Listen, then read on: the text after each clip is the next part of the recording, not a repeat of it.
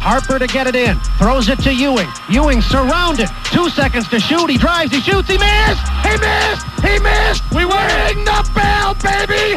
Ding dong, the witch is dead. Ding dong, the witch is dead. Ding dong, the witch is dead. Ding dong, the witch is dead. Καλησπέρα, καλησπέρα. Αυτό είναι το έκτο επεισόδιο του Underpod. Ε, ένα επεισόδιο το οποίο θα είναι έτσι πιο χαλαρό, δεν θα έχει πολλή ανάλυση. Ε, αποφασίσαμε να αφήσουμε να περάσει λίγος χρόνος μέχρι να κάνουμε την επισκόπηση της δυτικής περιφέρειας όπως κάναμε στα προηγούμενα δύο επεισόδια της Ανατολικής και αποφασίσαμε σήμερα να συζητήσουμε κάποια mock trades. Έτσι, η trade season ξεκίνησε από όταν πέρασε η 15η του Δεκέμβρη, η ημερομηνία δηλαδή από την οποία και μετά πολλοί παίχτες που υπέγραψαν τα extensions τους το καλοκαίρι, που υπέγραψαν μάλλον συμβόλαιο το καλοκαίρι, μπορούν να γίνουν trade. Οπότε είναι μια καλή ευκαιρία να συζητήσουμε έτσι κάποια trade τα οποία δεν είναι ρεπορτάζ, έτσι προφανώς δεν κάνουμε ρεπορτάζ, αλλά είναι κάποια trade τα οποία θα μας φαινόντουσαν εμάς έτσι ενδιαφέροντα, διασκεδαστικά και χρήσιμα για τις ομάδες που θα τα πραγματοποιούσαν. Πριν από αυτό, νομίζω πρέπει να πούμε κάποια νέα για το τι γίνεται στο NBA. Έχουμε Βρισκόμαστε... και πολλά νομίζω και σημαντικά. Το βασικότερο είναι ότι βρισκόμαστε σε μια κατάσταση ενός σ- πολύ μεγάλου breakout ε, του COVID-19. Έτσι. Ε, πάνω από 70 παίχτες του NBA έχουν μπει τις τελευταίες μέρες, στα, τις τελευταίες εβδομάδες μάλλον στα πρωτόκολλα. Είναι κάτι το οποίο το NBA μέχρι τώρα το είχε διαχειριστεί πάρα πολύ καλά. Υπήρχαν ελάχιστα κρούσματα. Ξαφνικά τις τελευταίες δύο εβδομάδες έχουν ανέβει κατακόρυφα. Ακόμα δεν υπάρχουν έτσι συζητήσεις για διακοπή του πρωταθλήματος. Δεν θα μου έκανε εντύπωση κάποια στιγμή Ναι, εντάξει, να υπάρχουν έμπαινε στην κουβέντα. πολλές ομάδες που με το ζόρι συμπληρώνουν δεκάδα σε πολλά ματς. Ναι, ναι, ναι. Ματς που αναβάλλονται. Ήδη είχαμε τις πρώτες δύο αναβολές αν δεν κάνω λάθος σε ματς. Σήμερα έχουμε και τρίτη στο ματς της, ε, της Ατλάντα με τους Cavaliers. Γενικά η κατάσταση είναι, είναι μάλλον δύσκολη.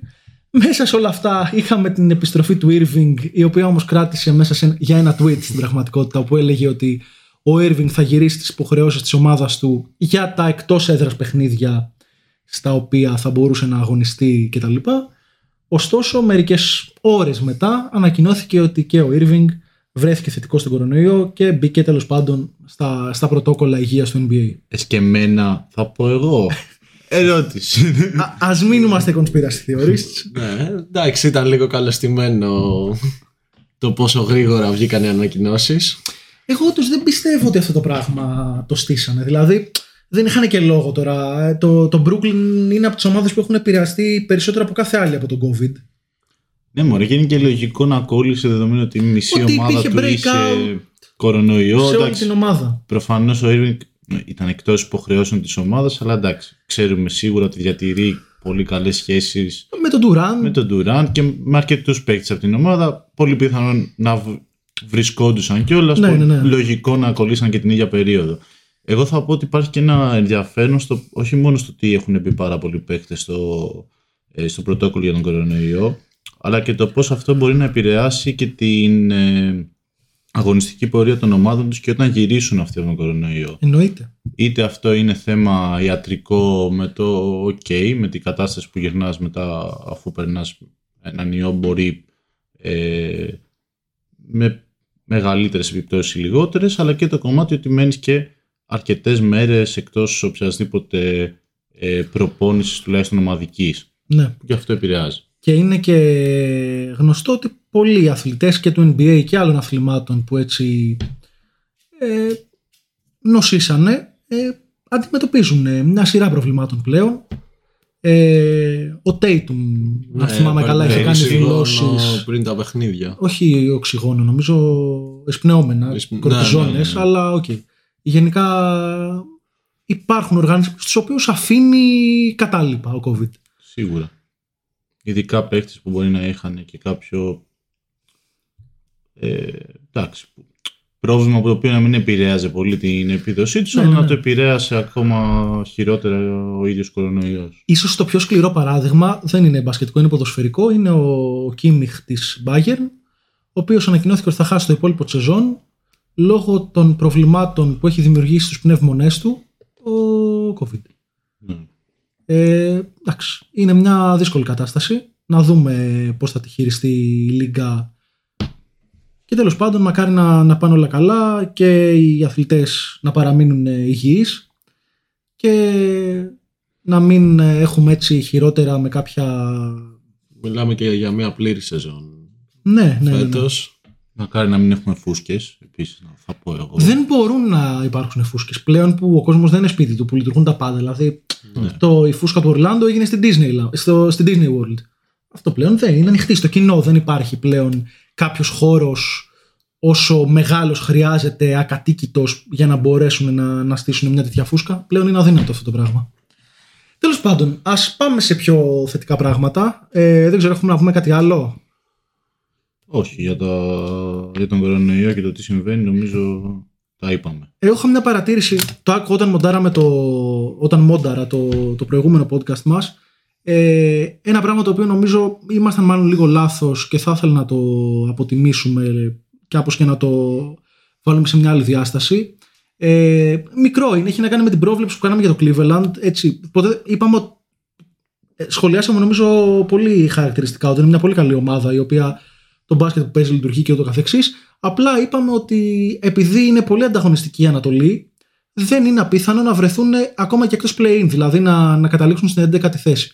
Έχω να πω ότι αυτή τη μία-μία μισή εβδομάδα παιχνιδιών ακόμα, ρε παιδί μου, σου βγάζει μια πολύ μεγάλη ασφάλεια αυτή η ομάδα ότι θα τα πάει Είναι καλά. πολύ καλή ομάδα. Και νομίζω ότι πλέον είναι πολύ δύσκολο να αμφισβητήσει κανείς ότι θα είναι ομάδα οχτάδας. Και ναι, φαίνεται και όταν πώς διαχειρίζεται και τα παιχνίδια με απουσίες. Ναι, ναι, ναι. Από πολλά πράγματα. Ότι έχει βετεράνους που κάνουν δουλειά, το λέγαμε Ναι, στο ναι, προηγούμενο ναι, ναι. podcast. Τέλος πάντων, αυτό δεν είναι, είναι κάτι άλλο. Τέλος πάντων, μετά είχα και ένα σχόλιο για την ομάδα μου, αλλά θα το αφήσω απ' έξω γιατί είναι ήδη, έχουμε ήδη φτάσει στα 6-7 λεπτά εισαγωγής. Για την ομάδα μου όμως θα πω ότι απλά προελάβνει και χωρίς το σημαντικότερο παίχτη. για τους Grizzlies, έτσι, για τους Memphis Εννοείται. Grizzlies, ισχύει. Ε, όχι απλά. Έχει είναι καλύτερη, δηλαδή ενώ απόψη αποτελεσμάτων Σίγουρα, ναι. έκανε ένα σερί καλύτερο από τον προηγούμενο ελήψη του Τζαμοράντ. Θα μπορούσε να γίνει μια μισή ώρα podcast για αυτό που συμβαίνει αυτή τη στιγμή στο Memphis, αλλά θα το αφήσουμε. Έφτιαξε σίγουρα την άμυνά του. Ε, είναι καλή ομάδα. Αυτή τη στιγμή βρίσκεται τέταρτη, αν δεν κάνω λάθος, στη, στη Δύση. Και σίγουρα νομίζω θα κλειδώσει μια μάλλον καλή θέση στα, στα play-off.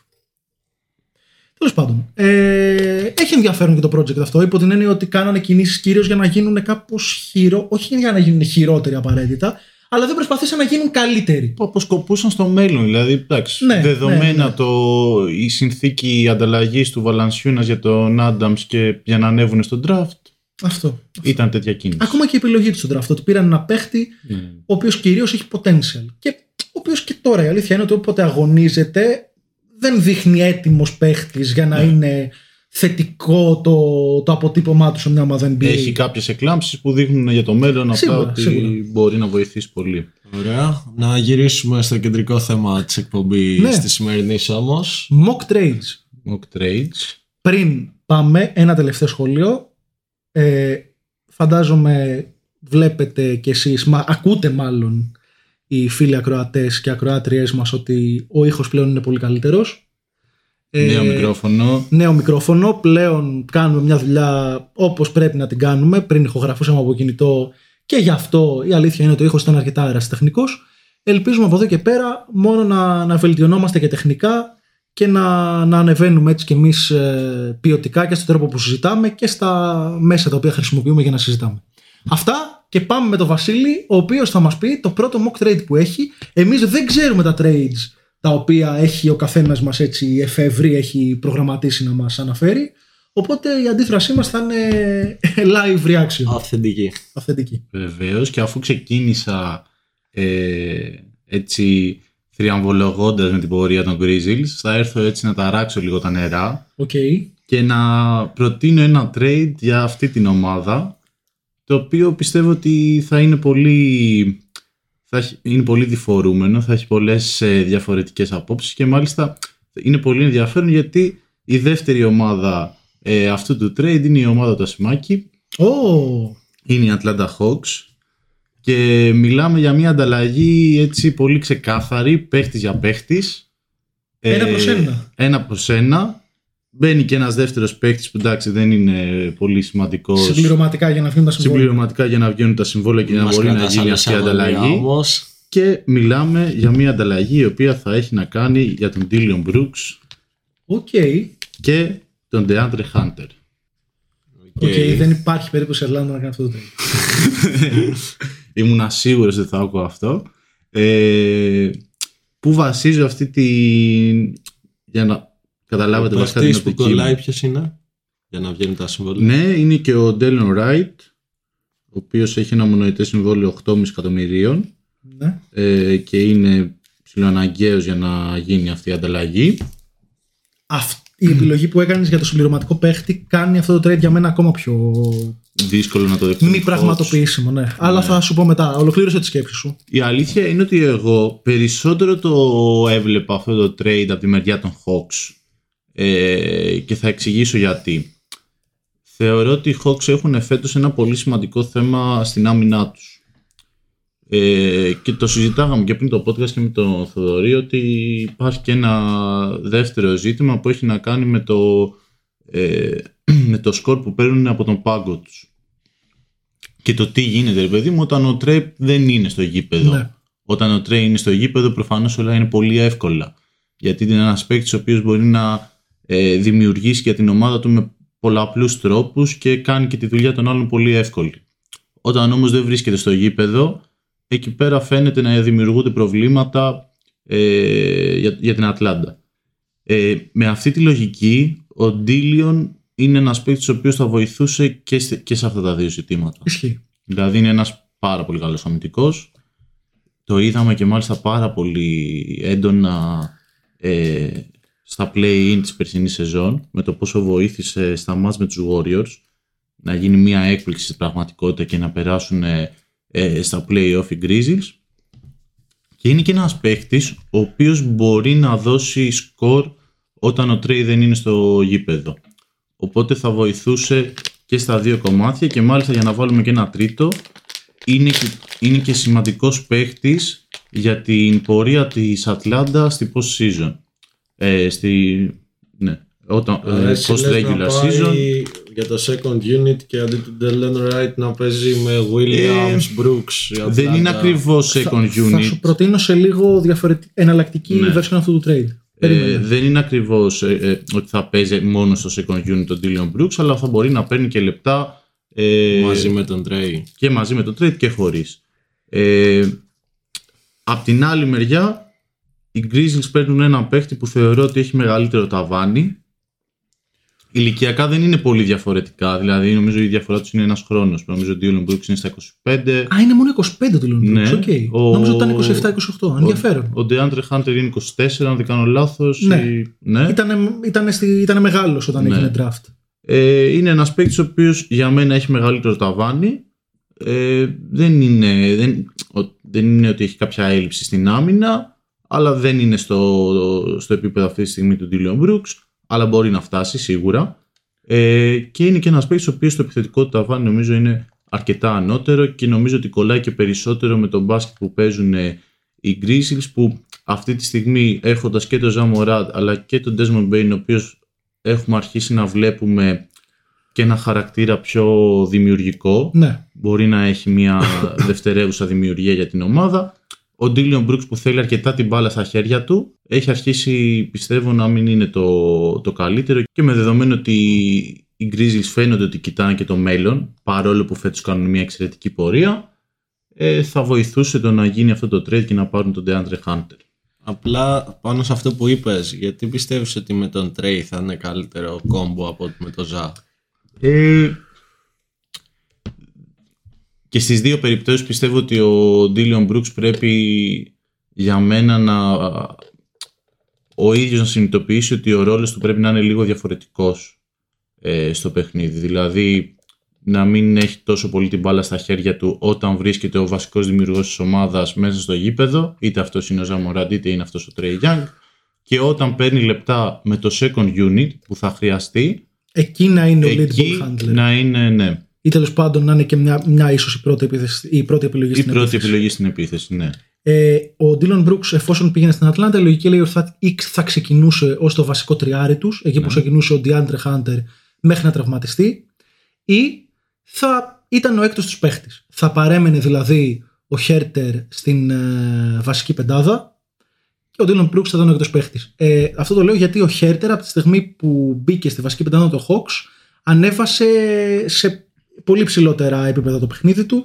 Γενικά ο Χέρτερ από πέρσι, όποτε παίζει με τη βασική πεντάδα, όποτε συνυπάρχει με τον Τρέι, είναι πολύ καλύτερος από όταν ε, έρχεται από τον πάγκο και είναι παρόν μαζί με το second unit. Να πω την άποψή μου πάνω στο trade 20. Ναι, ναι. Ωραία. Είπα ότι η Ατλάντα δεν θα δεχόταν το trade. Εγώ θα το έκανα. Αν ήμουν. Αν έπαιρνα την επιλογή από τη μεριά των Hawks. Συμφωνώ ότι ο DeAndre Hunter έχει πιθανόν υψηλότερο ταβάνι από αυτό τον Dylan Brooks. Αλλά ο DeAndre Hunter είναι ένας παίχτης ο οποίος μέχρι στιγμής έχει αρκετά ζητήματα τραυματισμών. Πέρσι έπαθε δύο ρήξεις μηνίσκου. Φέτος τραυμάτισε τον καρπό του. OK, okay, δεν είναι ότι βγάζει διαρκώς μυϊκά προβλήματα ή κάτι τέτοιο, αλλά το availability του, η διαθεσιμότητά του να παίξει, δεν είναι σε καλά επίπεδα. Ε, Επίσης, οι Hawks έχουν πολλούς νεαρούς παίχτες που πρέπει να τους δώσουν συμβόλαια και ο DeAndre Hunter είναι ένας από αυτούς. Ο DeAndre Hunter στο τέλος της ε, φετινής χρονιάς δεν λύγει το συμβόλαιό του, αλλά θα είναι διαθέσιμος για να υπογράψει ε, extension.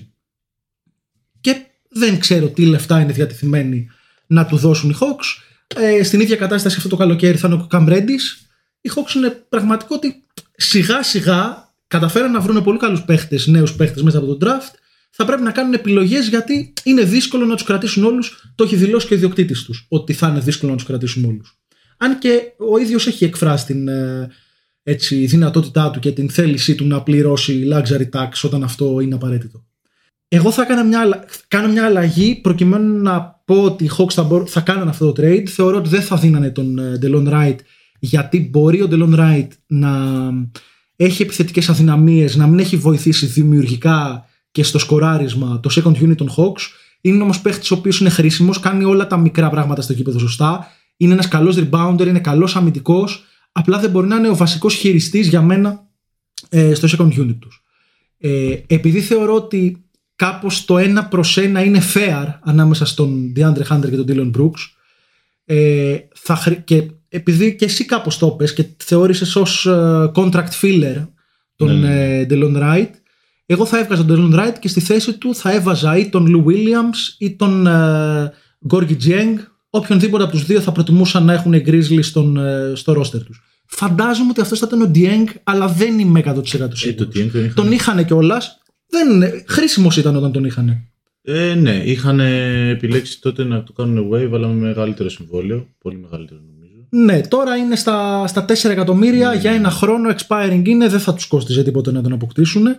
Ε, νομίζω και όντα, παίρνοντας επιθετικές, έχοντας τις επιθετικές αρετές του, του Dylan Brooks στο second unit τους, θα ήταν ε, πολύ χρήσιμο οι Hawks να διατηρήσουν τον Dylan Wright στο, στο roster τους. Ήταν μια επιλογή που νομίζω κάνανε και trade για να τον αποκτήσουν. Ένας παίχτης τον οποίο ε, πιστεύουν ακόμα και αν δεν έχει βγει σε όλα τα επίπεδα αυτή η κίνηση. Για μένα κυρίως δεν έχει βγει γιατί η σκέψη ήταν να συνεπάρχει με τον Λου Williams και αυτός να είναι μαζί με τον Γκαλινάρη οι, οι πρώτες επιλογές επιθετικές στο second unit τους. Αυτή τη στιγμή ο Γκαλινάρη και ο Λου Williams παίζουν σαν παλέμαχοι. Είναι πραγματικά αρνητικό το, το αποτύπωμά τους, η, η συνεισφορά τους αυτή τη στιγμή στην ομάδα. Ε, εγώ αυτή τη διαφο- την αλλαγή έχω να κάνω εφόσον ε, γινόταν δεχτή από τον GM ε, Βασίλη Γεωργόπουλο θα το έκανα το trade. Καλή πρώτη πρόταση του Βασίλη. Και να πάμε σιγά σιγά στην επόμενη. Ναι, μπορούμε να προχωρήσουμε πιστεύω. Θες να πεις εσύ τι να πω εγώ; Ε, μπορώ να πω. ΟΚ, okay, για πες. Έχω... Λοιπόν, νομίζω ότι έχει φτάσει η ώρα να αποχωρήσει ο Πασκάλ Σιάκαμ από τους, από τους Raptors.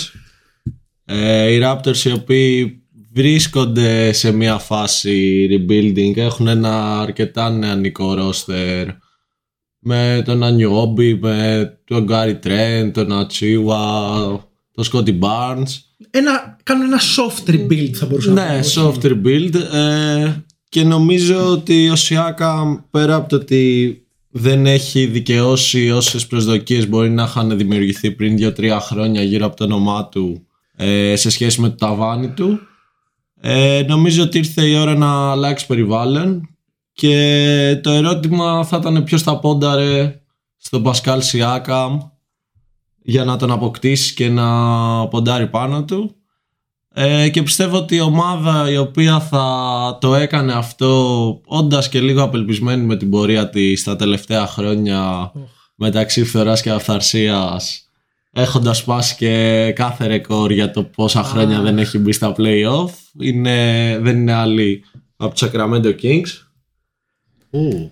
Ε, οι οποίοι μπορεί να δώσουν ε, πάλι κάποιους παίχτες οι οποίοι κατά τη γνώμη μου δεν έχουν δικαιώσει όλες τις προσδοκίες που μπορεί να είχαν χτίσει γύρω από το όνομά τους όπως ο Buddy Hield και ο Marvin Bagley Ναι. ε, και ένα pick δεύτερου γύρου. Ο Χριστός και η Παναγία. Ναι, ρε. Πολλά εσύ. λες. Όχι, τι πολλά. Πολύ λίγα. Πολύ θα πω. λίγα. Δεν υπάρχει περίπτωση αν ο, ο Σιάκαμ γινόταν, ρε παιδί μου, γνωστοποιούταν ότι ήταν στην trade list του Τορόντο, να μην έβρισκαν πολύ καλύτερη προσφορά από αυτή. Ούτε αν προσθέσουν ε, το Sacramento και άλλα picks. Εξαρτάται. Πιστεύω και- ότι σε ένα πακέτο με Hield και Bagley θα πρέπει να προσθέσουν τουλάχιστον δύο έως και τρία πικ πρώτου γύρου. Πρώτου γύρου. Ναι, όχι ναι, ναι. Πολύ ψηλά protected, μάλλον. Ναι, Ναι, εντάξει. να είναι Σίγουρα το μπορούν να... 5 protected. Ναι, που εκεί θα είναι ένα ρίσκο Το που θα seven. φέρνει το Toronto ότι Οκ, μπορεί να πάρει κάποιο καλό πικ, αλλά Τα Toronto νομίζω ότι ταιριάζουν λίγο, δίνουν shoot που έχει μια χρειάζεται. έλλειψη από στέρ. Νομίζω θα είναι χρήσιμοι για το μπάσκετ που θέλουν να παίξουν και ηλικιακά δεν είναι μεγάλοι παίχτες. Δηλαδή ταιριάζουν σε αυτό που έχει χτίσει η ομάδα. Θα είναι μια νεανική ομάδα, θα έχει ταλέντο. Ε, θα πάρει και picks, ναι, να προ- προσθέσουν picks σίγουρα οι Kings και οι Kings ποντάρουν στο ότι θα δημιουργήσουν θα θέσουν σαν στόχο να μπουν play-off, να δέσουν τον Fox με τον Pascal σε μια προσπάθειά τους να ίσως μέσα του play-in να μπουν στην οχτάδα της Δύσης. Ναι, ο Σιάκαμ δεν είναι και κακός αμυντικός. Θα τους έδινε κάποια πράγματα και σε αυτόν τον τομέα των παιχνιδιού τους που είναι ένα από τα βασικά προβλήματα του Σακραμέντο. Είναι μια πολύ κακή άμυνα. Δεν, δεν, το fit δεν με ενοχλεί και επειδή έχει και πληθώρα από guards στο το Σακραμέντο, ένα τεσάρι. Εντάξει, έχουν βέβαια τον, ε, τον Barnes, ο οποίος μπορεί να κατέβει και στο 3. Ενδιαφέρον ε, fit είναι. Απλά σου λέω, θεωρώ ότι θα πρέπει να προσθεθούν αρκετά picks πρώτου γύρου για να γίνει αυτό το, το trade. Και αν ήμουν και Τορόντο, εγώ θα, άμα το έκανα, μπορεί να έβλεπα μετά και το πόσο γρήγορα θα μπορούσα να ξανακάνω flip τον, ε, ε, τον Buddy Hield. Δηλαδή, ίσως να τον Ναι, στείλω θα σε κάποιον μπορούσα. contender για κάποιο κακό συμβόλαιο και κάποια picks, κάποιο pick ακόμα πρώτου γύρου. ναι, απλά αυτό είναι νομίζω πηγαίνει περισσότερο σε επιλογή ακόμα πιο σκληρού rebuild για το, το Rondo μάλλον. Όχι, ρε παιδί μου, δεν θα. Στα, στα ίδια πλαίσια πιστεύω θα κινηθεί όπως κινείται και τώρα. Κοίταξε, αυτή τη στιγμή τους κάνει χειρότερη ομάδα. Η- Το, η ανταλλαγή του Πασκάλ Σιάκαμ ε, για τον Buddy Hill και τον Bagley σίγουρα τους κάνει χειρότερη ομάδα. Ναι. Απλά δεν είναι ότι και όταν δεν έπαιζε ο, Σιά, ο Σιάκαμ, γιατί τα, στα πρώτα μάτια της χρονιάς ήταν εκτός, ήταν ίσως χειρότερη, αλλά όχι τόσο χειρότερη, όχι, όχι δραματικά χειρότερη. Ε, εγώ θεωρώ ότι το Toronto θα έ- πρέπει να εξετάσει trades για τον Σιάκαμ. Και εγώ σίγουρα. Απλά να πάρει value. Πιστεύεις ότι μπορεί να βρει κάτι καλύτερο. Ρε, εσύ ο Σιάκαμ πριν από δύο χρόνια ήταν ε, second team All NBA. Ναι. νομίζω second team All NBA. Ε, Οκ, ναι, μετά τη φούσκα και τα λοιπά είναι χειρότερη η απόδοσή του. Αλλά νομίζω μπορεί να βρει ένα καλό πακέτο. Εγώ πιστεύω ας πούμε για τους Kings άμα ο Holmes δεν ήταν ε, δεσμευμένος να μην μπορεί να κάνει trade μέχρι τον Μάρτιο ε, Δεν μπορεί. δεν- όχι δεν μπορεί μέχρι, νομίζω μέχρι τον Μάρτιο λόγω του extension. Όχι, ρε, μα δεν υπέγραψε extension ο Holmes. Ο Holmes έληξε το συμβόλαιό του και υπέγραψε νέο συμβόλαιο το καλοκαίρι αυτό. Όχι extension, new contract. Για το new contract δεν υπάρχει Ε, ήταν αυτά που λέγανε τώρα στις 15 Δεκέμβρη. 15 Δεκέμβρη, είσαι σίγουρος γιατί νομίζω εγώ το, σε μια εφαρμογή που ουσιαστικά και ελε- ελέγχουμε για το πόσο βγαίνουν τα trades Στο ή Fanspo. όχι, ναι, ε, μου το έβγαζε ότι δεν μπορεί να γίνει. Ε, δώσε μισό λεπτό να το κοιτάξουμε. Μάλλον είχε δίκιο ο, ο Βασίλης, δηλαδή βάσει της εφαρμογής του, του Fanspo, όντως δεν μπορεί να γίνει trade γιατί όντως νέο συμβόλαιο υπέγραψε, αλλά αυτό το νέο συμβόλαιο ήταν ε, υπογεγραμμένο με, με βάση τα bird rights που είχε και έχει πάνω από 20% αύξηση σε σχέση με τον προηγούμενο μισθό του. Άρα δεν μπορεί να γίνει trade μέσα στη σεζόν. Ενδιαφέρον αυτό. Οκ, okay, δεν το γνώριζα. Πήγες να πεις ότι είναι αδύνατο το Ρισόν Χόλμς. Ναι, εγώ Ο το Βασίλης το πρότεινα ναι, ότι θα το έβλεπα περισσότερο σαν trade ε, με τον Πασκάλ Σιάκαμ, αλλά δεδομένου ότι έτσι κι αλλιώς δεν μπορεί να γίνει. Το πρόβλημα είναι ότι μετά θα μένουν χωρίς πεντάρι οι Kings. Δηλαδή από τα υπόλοιπα πεντάρια που έχουν δεν αγωνίζεται κανείς ε, επαρκώς ικανοποιητικά. Δηλαδή ο- το backup πεντάρι τους είναι ο Τρίσταν Τόμσον, ο οποίος ξέρουμε Ναι, ναι, ότι ναι. είναι Ε, οριακά εκεί θα- παλέμαχος. Άμα υπήρχε περίπτωση να γίνει, θα χρειαζόταν σίγουρα κάποιο δεύτερο trade που θα ήταν. ε, Να σου πω την αλήθεια, εμένα αυτό που θα μου φαινόταν πιο πιθανό σαν συμβόλαιο μεγάλο που θα ήταν κοντά σε αυτό του Siakam και τα λοιπά για να μπει, ε, ίσως τε- αντί για τον Buddy Hield, θα ήταν ο Harrison Barnes. Αλλά που Δεν είναι νομίζω ότι ταιριάζει τόσο. στο Toronto, στο πιστεύεις; Εννοώ θα στη τον έβλεπα, η φιλοσοφία. αλήθεια Πώς είναι. φαίνεται ο Barnes; Δεν είναι πολύ μεγάλος, δηλαδή να είναι 28. Ε, δεν είμαι σίγουρος. Ε, Τέλος πάντων, θα το βλέπα, αλλά ναι, δεν. ε, Καταλαβαίνω γιατί εσύ πήγες να βάλεις τον, ε, τον Hield και τα λοιπά. 29 είναι ο. η ίδια ηλικία έχουν. 29 είναι ο Hield, 29 είναι και ο Harrison Barnes.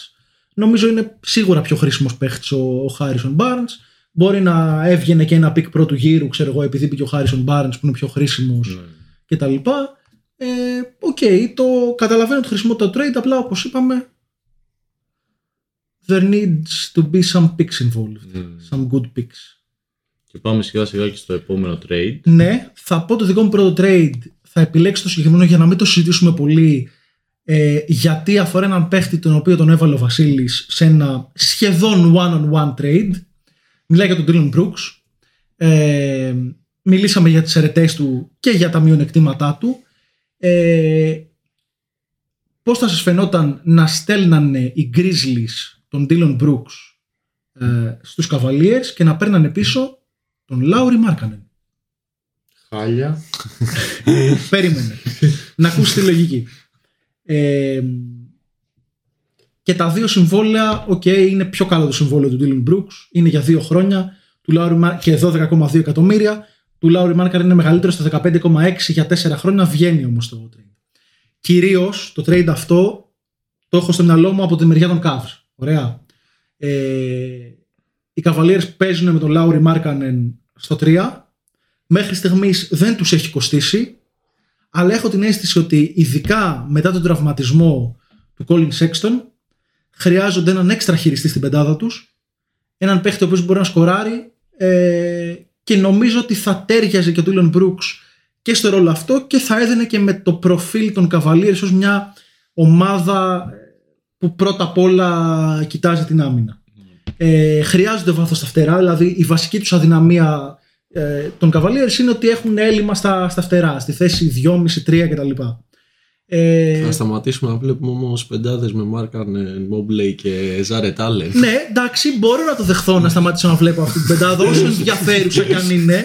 Νομίζω ότι το ενδιαφέρον κομμάτι έχει κυρίως να κάνει με την συνύπαρξη του Ivan Mobley με τον Jared Allen σίγουρα, παρά εντάξει. με την ε, τοποθέτηση του Μάρκαν στο 3.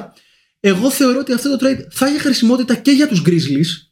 Θεωρώ ότι οι Grizzlies χρειάζονται συνεπή σουτέρ από τον τρίποντο. Ο Μάρκανεν είναι μάλλον πιο συνεπής σουτέρ. Δεν λέω καλύτερος, λέω πιο συνεπής σουτέρ από τον Dylan Brooks.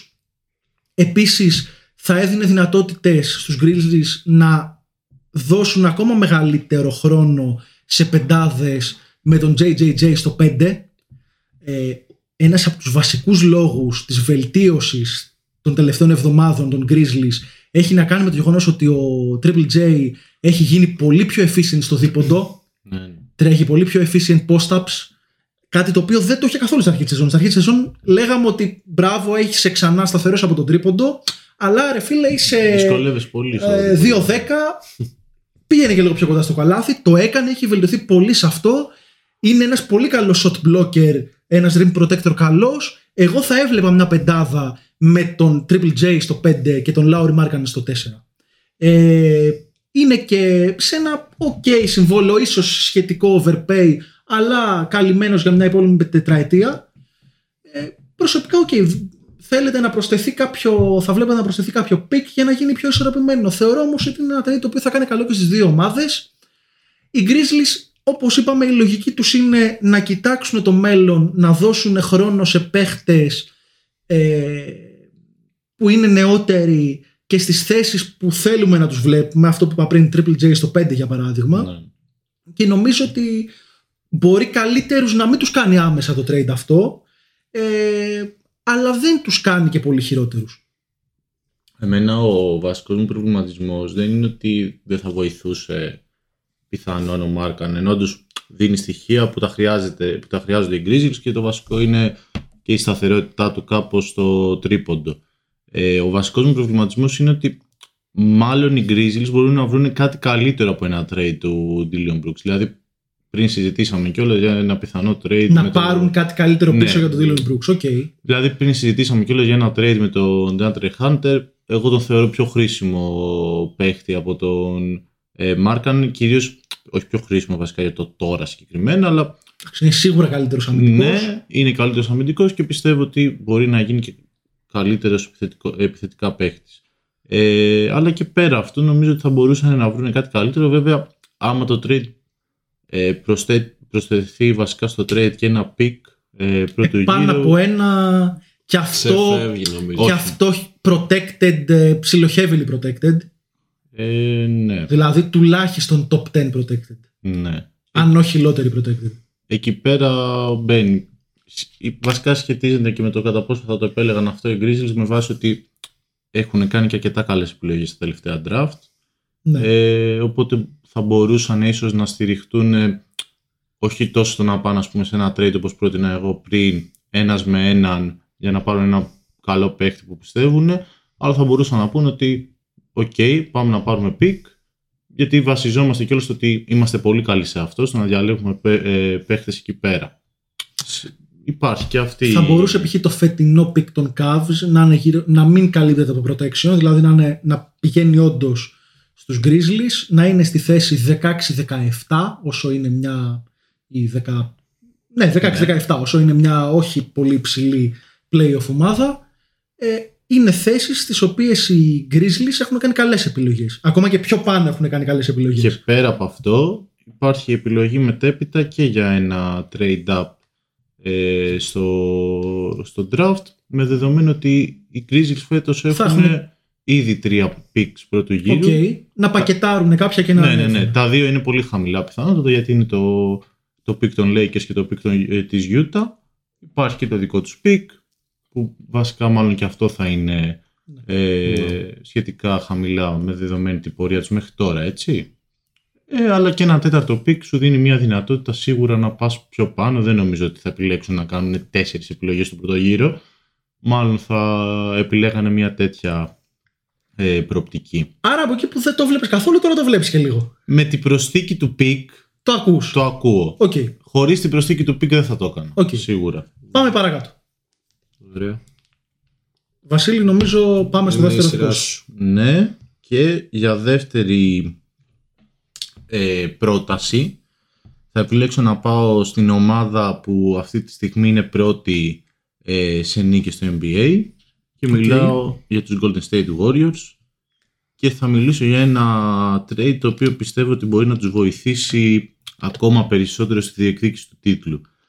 Η αλήθεια είναι ότι έψαξα αρκετά για αυτό το trade ε, γιατί έψαχνα ρε παιδί μου κάποιο πεντάρι το οποίο θα μπορούσε να βοηθήσει τους Warriors Και φαντάζομαι και να μπορεί να τον δώσει και η ομάδα του και να μπορεί να, το είναι δώσει και η trade ομάδα eligible. Του. Μπράβο. Και ήταν αρκετά δύσκολο. Υπάρχουν πάρα πολλοί παίκτες που δεν μπορούν να γίνουν ε, ε, trade. Αναφέραμε και τον Holmes προηγουμένως. Και τελικά κατέληξα στον, σε μια ανταλλαγή με τον Christian Wood OK. Ε, που περιλαμβάνει τον Kevon Looney Ναι. και τον James Wiseman. Ε, Οκ. είναι μια, ένα trade που σίγουρα για να γίνει σημαίνει ότι οι Warriors ρίχνουν ε, το status που έχουν μέχρι στιγμής για τον James Wiseman και το πόσο το λένε τουλάχιστον προς τα έξω ότι τον πιστεύουν για να προβούν σε μια τέτοια κίνηση αλλά για μένα είναι σημαντικό να γίνει γιατί αν είναι κάποια στιγμή να διεκδικήσουν το πρωτάθλημα οι Warriors πρέπει να είναι τώρα. Νομίζω ότι πρέπει να κάνουν οτιδήποτε γίνεται για να γίνουν όσο καλύτεροι και να πάνε να πάρουν το φετινό πρωτάθλημα.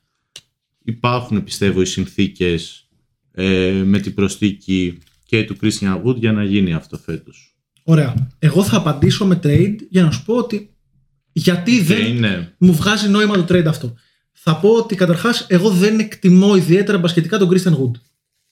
Δεν τον θεωρώ καλ- κακό μπασκετμπολίστα.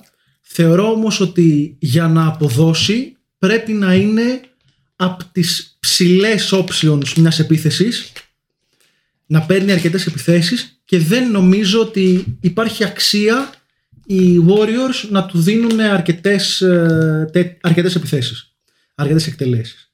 Ε, επίσης τον θεωρώ έναν αρκετά μέτριο, αν όχι προς κακό αμυντικό και από αυτή την έννοια δεν θεωρώ ότι θα τέριαζε στο προφίλ αυτό. Ε, είναι γνωστό επίσης ότι οι Warriors έχουν σε πολύ μεγάλη εκτίμηση ή τουλάχιστον έτσι λένε ακόμα τον James Wiseman και με αυτό μπορώ να διαφωνώ να θεωρώ ότι τα δείγματα γραφής που έχει δείξει δεν είναι ενός παίχτη με, με star potential αλλά αυτό είναι άλλη κουβέντα. Εγώ λέω ότι από τη στιγμή που μπαίνει σε, σ- δείχνει διάθεση οι Warriors να δώσουν τον James Wiseman δεν υπάρχει κανένας λόγος να μην τον πακετάρουν μαζί με άλλον ένα νεαρό παίχτη όπως τον Jonathan Kuminga το βάλα γιατί αυτόν, με αυτόν βγαίναν τα λεφτά νομίζω βγαίνουν και με τον Moody αλλά δεν υπάρχει ενώ, OK, okay, τις ακούω αυτές τις αλλαγές. Θα μπορούσαν να τους πακετάρουν λοιπόν αυτούς τους δύο και να παίρνουν τον Miles Turner. Ο οποίος είναι πλέον διαθέσιμος από την Ινδιάνα. Η Ινδιάνα έχει βγει πλέον ουσιαστικά σχεδόν επίσημα και έχει πει ότι μπαίνει στη διαδικασία ενός όχι hard rebuild, ενό soft rebuild, ότι ακούω προτάσεις για τους τρεις καλύτερους, ε, για τους τρεις παίχτες μου, όχι τους τρεις καλύτερους, γιατί υπάρχει και ο Brogdon ο οποίος δεν μπορεί να γίνει trade και είναι σίγουρα μέσα στους τρεις καλύτερους παίχτες της Ινδιάνα. Νομίζω ότι ο- το προφίλ του Miles Turner ταιριάζει πολύ καλύτερα στα αγωνιστικά χαρακτηριστικά του Warriors. Είναι ένας καλός αμυντικός, ένας αρκετά καλός αμυντικός, σίγουρα πολύ καλύτερος του Christian Wood, καλός μπλοκέρ, ε, ανοίγει το γήπεδο, έχει το shoot, πολύ πιο αξιόπιστο shoot και γρήγορο release σε σχέση με τον ε, Wood. Ε, και γενικά νομίζω ότι αν έμπαινε στη διαδικασία ε, να βρει έναν center οι, οι Warriors θα ήταν πιο κοντά σε αυτά τα χαρακτηριστικά. Εντάξει, το πιο αξιόπιστο σουτ δεν ξέρω σίγουρα αν ισχύει, αλλά οκ, ναι, το, το ακούω για τα αμυντικά ειδικά προσόντα του Miles Turner, πιθανότατα όντως θα ήταν ε, καλύτερη επιλογή για τους Warriors.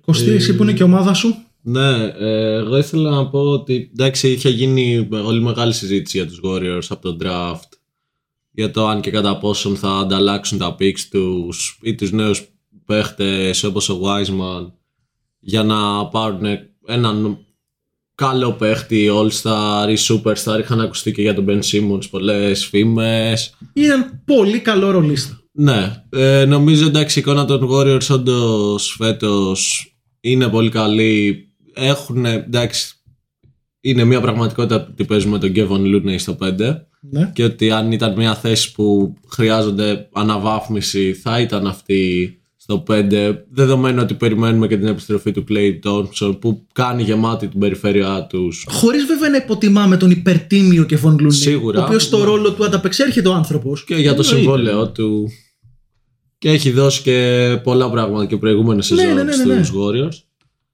ε, εντάξει δεν έχουν δείξει ότι θα πάνε σε μια λογική. Ε, δεν έχουν δείξει ότι ακόμα σκέφτονται κάπως και το μέλλον ότι κάπως ένα all-in ότι πάμε είμαστε contenders και φέτος θα το κυνηγήσουμε αλλά έχουμε και νέους παίχτες που ο Κουμίγκα και ο Μούντι δεν έχουν δώσει πολλά πράγματα ακόμη παίζουν πολύ λίγο χρόνο.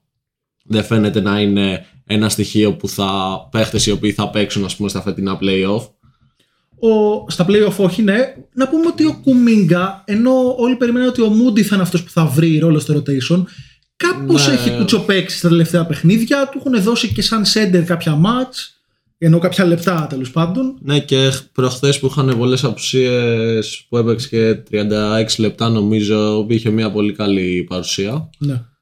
Ε, ναι, τα έβλεπα τους Warriors να κάνανε trade. Σίγουρα στη σύγκριση Miles Turner, Christian Wood και εγώ θα πάω με τον Turner. Πιστεύω ότι είναι πολύ καλύτερο fit για τους Warriors.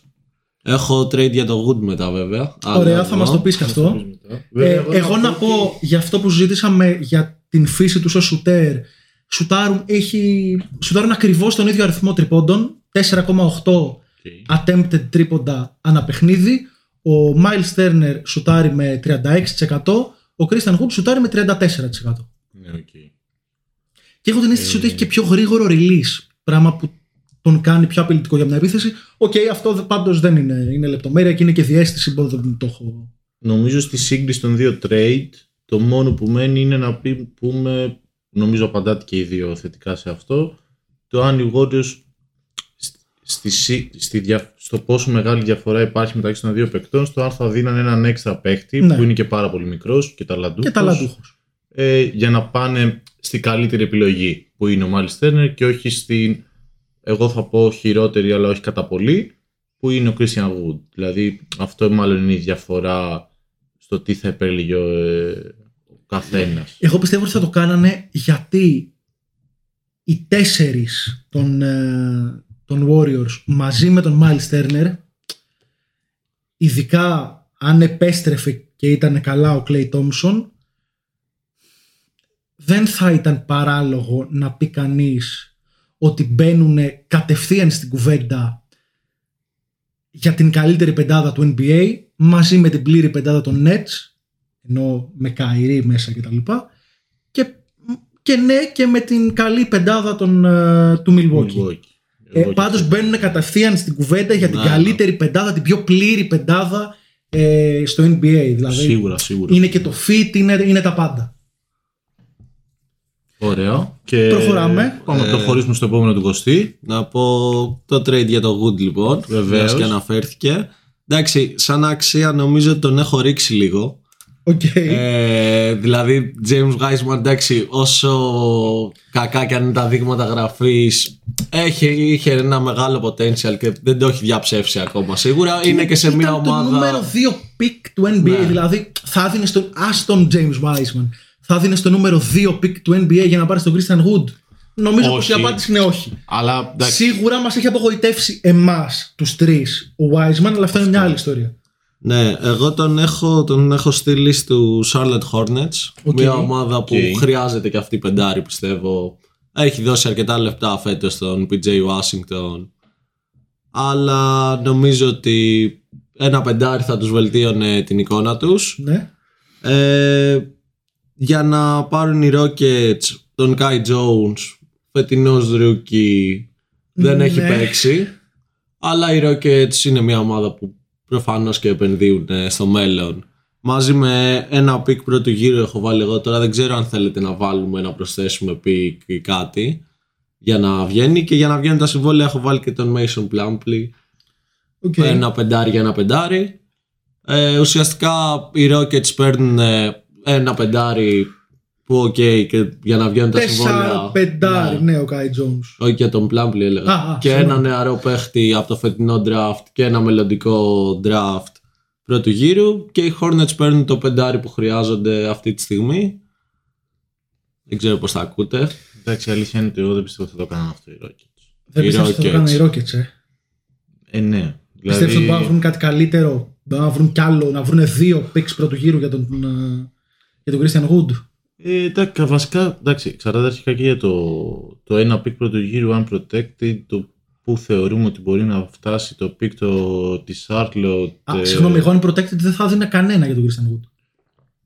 Ωραία. Θα βάζα top 5 protections. Το 5 protection. Δηλαδή, επειδή η Charlotte μπορεί να είναι χειλότερη pick, να σου κάτσει μία και να ξαφνικά να έχει το Ναι. νούμερο ένα pick και να το δώσει στους Rockets, συγγνώμη, Ούτε όχι. εγώ θα το έδινα. Δεν λέω αυτό. Απλά λέω ότι αν η, η Charlotte πηγαίνει τώρα στο να πάρει ένα draft pick το οποίο είναι με βάση τη θέση της τώρα, τι θέση είναι η Charlotte, Κοντά στην οχτάδα νομίζω. κοντά στην οκτάδα. Ναι. Εντάξει, οκ, άμα είναι να δοθεί για ένα pick που θα είναι στο νούμερο 15 ας πούμε, ε, δεν νομίζω ότι αξίζει τόσο Έκτη είναι ο αυτή τη Christian στιγμή. Wood. Η Αυτή- Hornets είναι έκτη. Αυτή τη στιγμή είναι έκτη. Οκ, μάλλον δεν θα μείνουν έκτη, πιστεύω. Αλλά το pick πρώτου γύρου αυτή τη στιγμή για τη Charlotte Hornets σημαίνει ένα pick κάπου κοντά στο lottery είτε Ναι, ναι, ναι. αυτό. Ε, νομίζω ότι μπορούν να βρουν κάτι καλύτερο για τον Christian Wood. Ίσως το έβλεπα άμα υπήρχε κάποιος άλλος παίκτης ε, σε αυτό το trade. Ίσως ο McDaniels που είναι ένας παίκτης ο οποίος έχει Εντάξει, κάποια οκ. θετικά χαρακτηριστικά μαζί πάλι με ένα ε, pick πρώτου γύρου. Αλλά οκ, δεν, δεν, δεν ξέρω. Πιστεύω ότι ίσως θα μπορούσαν να βρουν κάτι καλύτερο. Εγώ θα πω ότι δεν μου αρέσει το fit για τους Hornets. Συμφωνώ ότι οι Hornets χρειάζονται πεντάρι. Θεωρώ ότι χρειάζονται defensive minded πεντάρι. Και ο Christian Wood δεν είναι defensive minded πεντάρι. Δηλαδή, για μένα πάλι αν οι, οι Hornets θέλουν να επενδύσουν κάποια από τα asset τους για να γίνουν καλύτεροι σε ένα πεντάρι, ο πρώτος πάλι παίχτης που μου έρχεται στο μυαλό είναι ο Miles Turner. Και η αλήθεια είναι ότι αυτό είναι το trade που είχα φτιάξει εγώ για τους Hornets. Πες το λοιπόν για να εξοικονομήσουμε για χρόνο. Και νομίζω ότι βοηθάει γιατί έχουν αναφερθεί και το όνομα του Miles Turner από τον Θοδωρή Ναι. για τους Warriors και για, από τον Κωστή το trade για τον, PJ, για τον ε, συγγνώμη, για τον Christian Wood. Ε, η δικιά μου πρόταση λοιπόν είναι η, ε, μια ανταλλαγή για τον Miles Turner η οποία θα περιλαμβάνει από τους ε, Hornets τον Mason Plumlee που ουσιαστικά μπαίνει για να βγαίνουν τα συμβόλαια Ναι. ε, τον Jalen McDaniels, τον PJ Washington και ένα, Οκ, δίνω draft, το PJ. ε. και ένα draft pick πρώτου γύρου το οποίο θα πρέπει να είναι protected πιθανόν ε, τουλάχιστον top 5 θεωρώ ε, αυτό είναι το trade PJ, Miles ε, και Miles Plumlee και ποιος Mason ποιος, Plumlee, ναι. Mason, συγγνώμη, και ε, ποιος, Jalen McDaniels αυτοί οι τρεις παίχτες; ναι, Οκ, και ένα το draft pick pick το πρώτου έχω. γύρου Ναι. Ουσιαστικά δηλαδή οι Pacers θα πάρουν το McDaniels, τον BJ Washington και ένα pick. ναι. Εντάξει, ο PJ Washington είναι το δυνατό Ναι. χαρτί σε αυτό το trade. Βέβαια για μια ομάδα που θέλει να κάνει rebuild, αν συζητούσαμε πριν για το Wiseman, είναι πολύ πιο δυνατό. Πιστεύω ότι ο Wiseman ναι, κοίταξε στην άλλη περίπτωση υπάρχει όχι σαν έτοιμος παίχτης, σαν prospect. Εντάξει, πάντως και ο PJ Washington νεαρός είναι. έχει δείξει πολύ καλά θε, Έχει θετικά δείξει αρκετά στοιχεία. θετικά στοιχεία. Και Ε, υπάρχει και ένα draft pick πρώτου γύρου το οποίο εντάξει είναι και αυτό σημαντικό έτσι. Ναι. Ε, Να πούμε ότι νομίζω σε όλες τις συζητήσεις για ομάδες που ψάχνουν πεντάρι, το ότι βάζουμε τον Wood και τον Turner, πάντα μια προτίμηση προς τον Turner θα υπάρχει. για μένα εννοείται. εννοείται. Ναι. Δηλαδή και παραπάνω πράγματα να χρειαστείς να δώσεις για μένα τα δίνεις για να πάρεις τον Turner. Τον έχω σε εκτίμηση τον Turner. Δεν θεωρώ, επειδή δήλωσε πρόσφατα ο Turner ότι στην, ε, στην Ινδιάνα με θεωρούν έναν πολύ χρήσιμο ρολίστα και εγώ θέλω να είμαι κάτι παραπάνω από αυτό. Εγώ δεν θεωρώ ότι είναι κάτι παραπάνω από αυτό, αλλά θεωρώ ότι είναι πρα- ένας πραγματικά εξαιρετικός παίχτης για το ρόλο του. Πενταδάτος, χωρίς όμως να είναι Ως first star. option, second option στην επίθεση, ίσως να μην είναι και third option σε μια επίθεση, αλλά είναι πραγματικά πολύ χρήσιμος γιατί είναι καλός rim protector και γιατί είναι fro- floor spacer. Δηλαδή είναι τα πράγματα που χρειάζονται ε, πολλές σύγχρονες μπασκετικές ομάδες από το πεντάρι τους. Εγώ να πω τώρα, νομίζω ότι πρέπει να τα βάλουμε σε μια σύγκριση. Αυτό θα έχει ένα ενδιαφέρον. Νομίζω, Αν θα προτιμούσαν το πακέτο των Warriors μπράβο. Ή οι το Pacers, πακέτο των είτε το Hornets. πακέτο των Hornets. Εγώ πιστεύω αρχικά για να πω ότι και τα δύο trade, που και αυτό που πρότεινα εγώ και αυτό που είπες εσύ προηγουμένως για τους Warriors, θα τα έκανα. θα τα ε, έκανες ως Από τη μεριά, από τη μεριά των Hornets. Ναι, και από τη μεριά των Warriors. ναι. Τώρα έχει ένα νόημα να δούμε από την Ινδιάνα. Εγώ θεωρώ ότι πρέπει να τα αλλάξει το Miles Turner. Ναι. Στη λογική ότι πάει σε ένα rebuilding που το θεωρώ σωστή κίνηση, με δεδομένο ότι είναι αρκετά χρόνια που μένει σε μια μετριότητα. Ε, το ζήτημα είναι αυτό που είπες. Το ποιο από τα δύο trade θα διαλέγατε. Η πλάκα είναι ότι τον έχω κρατούσα ως. Επειδή θέλουν softer build, άμα επέλεγα να κρατήσω κάποιον παίχτης τη Ινδιάνα που είναι διαθέσιμη για trade, δηλαδή τον Σαμπόνι, τον Τέρνερ και τον Λεβέρτ, επιμένω ο Μπρόγκντον δεν μπορεί να γίνει trade, εγώ θα κρατούσα τον Τέρνερ από αυτούς τους τρεις. Εγώ ανάμεσα σε Σαμπόνις και Τέρνερ θα κράταγα και εγώ τον Τέρνερ. Ε, το Λεβέρτ μάλλον θα τον κράταγα πιο εύκολα. Ε, ο Χριστός και η Παναγία. Κοίταξε, είναι, έχει να κάνει και με το τι μπορείς να πάρεις, έτσι. Δηλαδή, πιστεύω ότι άμα έβγαινε αυτή τη στιγμή σε ένα... για τον Λεβέρτ δεν μπορεί να πάρεις και πολλά πράγματα. Αυτό. Αλλά μπορείς να τον εντάξει σε ένα συνολικότερο. Δεν trade. το βάζω ότι δηλαδή ότι ο, ο Λεβέρτ είναι καλύτερος παίκτης από τον Οκ, Μάιλς Τέρνερ. οκ. Το βάζω με βάση. Ούτε από τον την- Ντομάντα Σαμπόνις δεν είναι Ναι, καλύτερος. βέβαια, σίγουρα. Απλά το βάζω σε σύγκριση με το τι μπορείς να πάρεις στην αγορά αυτή τη στιγμή κιόλας. Σε Ναι, ναι, ναι. αυτή τη βάση. Ε, εν τω μεταξύ, εγώ μετά έχω ένα trade για το Σαμπόνι. Κάνω ένα μικρό spoiler, θα το δούμε. Ναι. Πάντως, να λύσουμε- για- άμα Για να ήσουν- απαντήσω σε αυτό που λέει ο Βασίλης, νομίζω το πακέτο των Warriors είναι καλύτερο. Ναι. Μιλάμε για δύο παίχτες οι οποίοι είτε. Αν- Ανεξάρτητα από τα δείγματα που έχουν δείξει μέχρι τώρα, μιλάμε ότι έχουν ένα Έχουν ταβάνι το οποίο μπορεί να φτάσει μέχρι να γίνουν all-star παίχτες. Είναι και οι δύο υπεραθλητικοί. Ναι, νομίζω δεν υπάρχει σύγκριση. Okay, πολύ καλό ο PJ Washington και μπορεί να δώσει πιο άμεσα πράγματα και πολύ θετικά τα δείγματα που έχει δείξει και έχει βοηθήσει πάρα πολύ τις Hornets αλλά σε μια ομάδα που είτε soft είτε κανονικό rebuild θέλει να κάνει το να έχει δύο prospects που έχουν ένα ταβάνι Όπως ο Κουμίνγκα και ο Wiseman. ναι, δεν νομίζω ότι υπάρχει σύγκριση σε αυτό. Συμφωνώ. Κι ας Και είναι, εγώ το, συμφωνώ. κι ας είναι το floor του PJ κα- ε, υψηλότερο. Εγώ συμφωνώ σίγουρα. Το ζήτημα είναι το κατά πόσο θα φτάσει αυτή η πρόταση στα γραφεία της Εννοείται, Ινδιάνα εννοείται, εννοείται. Και το κατά πόσο οι Warriors θα θέλουν να το κάνουν. Μάλλον δεν θα φτάσει άμα ήταν, ε, θα μπορούσε να γίνει και το καλοκαίρι αυτό. Εντάξει, οκ. Απλά τώρα mock trades κάνουμε. Ωραία. λοιπόν, πάμε Ε, παρακάτω. Ναι, νομίζω ότι τώρα χάσαμε λίγο τη σειρά. Νομίζω είναι η σειρά του Βασίλη. Όχι. Εγώ ο Βασίλης πρότεινα μόλις είπε, τώρα δεν το, πρότεινε. ναι, το trade με, τους, με τη Charlotte και την Indiana. Άρα ναι, πόσα. απλά επειδή είπες εσύ για τον Turner Ωραία. την εναλλακτική, εγώ, Εγώ- για το Wood. Νομίζω ότι είναι η σειρά του Θοδωρή. Εγώ έχω αναφέρει δύο από τα trades μου. Εγώ τρία. Εσύ τρία, Οκ. Και εσύ, εγώ δύο. εσύ δύο. Οκ. Άρα ή εσύ ή εγώ να μιλήσουμε. Ωραία, ωραία. πες να εσύ. μιλήσω εγώ γιατί έχω πέντε. Δεν Οκ. έχω τέσσερα. έχω βάλει ένα έξτρα. Α πούμε το έξτρα αυτό για τον Turner που το συζήτησαμε έτσι. Λοιπόν, θα πάμε σε ένα τρίτο που θέλω να συζητήσουμε. Ε, αφορά τους Atlanta Hawks. Ε, θεωρώ ότι πρέπει κάτι να κάνουν ε, προκειμένου ε, να αξιοποιήσουν τα asset τους και να δυναμώσουν το rotation τους ειδικά το second unit τους ε, θεωρώ ότι αυτή τη στιγμή ο Ντανίλο Γκαλινάρη δεν μπορεί να σταθεί όπως είπα πριν ε, και δυστυχώς δεν στέκεται δεν είναι efficient ούτε επιθετικά προκειμένου αυτό το πράγμα να καλύψει τα αμυντικά του τεράστια κενά. Θα έπρεπε να είναι υπερ-efficient επιθετικά για να καλυφθούν τα τεράστια αμυντικά κενά του. Και έχω φτιάξει ένα πακέτο όπου οι Hawks στέλνουν στους Kings τον Ντανίλο Γκαλινάρι τον Cam Reddish θα μπορούσε να σταλεί και ο DeAndre Hunter αν το προτιμούσαν αλλά θεωρώ ότι ε, εγώ τέλος πάντων έβαλα τον Cam Reddish στο πακέτο αυτό. Ε, δύο pick ε, πρώτου γύρου του 22 και του 24 ε, τα protections θα είναι χαμηλά θα είναι ξέρω εγώ top 5 protected τα picks. Και το lottery protected pick που έχουν για το 22 από την Οκλαχώμα 99,9% ε, η Οκλαχώμα θα είναι στο, στη λοταρία οπότε θα γίνει το pick αυτό δύο pick δεύτερου γύρου σχετικά καλά pick δεύτερου γύρου. Ε, μιλάμε όμως για ένα πακέτο με Ντανίλο Γκαλινάρη, Cam Reddish, δύο pick πρώτου γύρου top 5 protected και το pick, τα δύο pick δευτέρου γύρου μάλλον από την Οκλαχώμα και παίρνουν πίσω τον Harrison Barnes και τον Davion Mitchell. Ποια είναι η λογική μου; Ε, ο Harrison Barnes μπορεί να βοηθήσει και στο 3, μπορεί να βοηθήσει και στο 4. Είναι πολύ πιο ισορροπημένος παίχτης αυτή τη στιγμή από τον Ντανίλο Γκαλινάρη. Βοηθάει και στι δύο μεριές του παρκέ. Είναι ικανοποιητικός σουτέρ. Είναι καλός αμυντικός.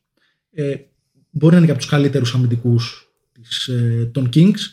Ε, ο Νταβιόν Μίτσελ εκεί είναι που γίνεται λιγότερο ρεαλιστικό το trade. Έτσι. Ε, νομίζω όμως πως δεν θα έδιναν ποτέ όλα αυτά οι, οι Hawks για να πάρουν μόνο τον Harrison Barnes. Σίγουρα. Η λογική μου είναι ότι όπως λέγαμε και μετά το draft οι Kings έχουν μια υπεροπλία στα guard δηλαδή υπάρχει ακόμα και αν αφήσουμε τον, ε, ε, τον, τον Buddy Hield απ' έξω επειδή είναι ένας παίχτης που θα τον δίνανε μάλλον Σίγουρα θα το δει. υπάρχει η βασική διάδα των Tyrese Halliburton και De'Aaron Fox που είναι και οι δύο πολύ νέοι και πολύ δύσκολα θα σπάσει η διάδα αυτή.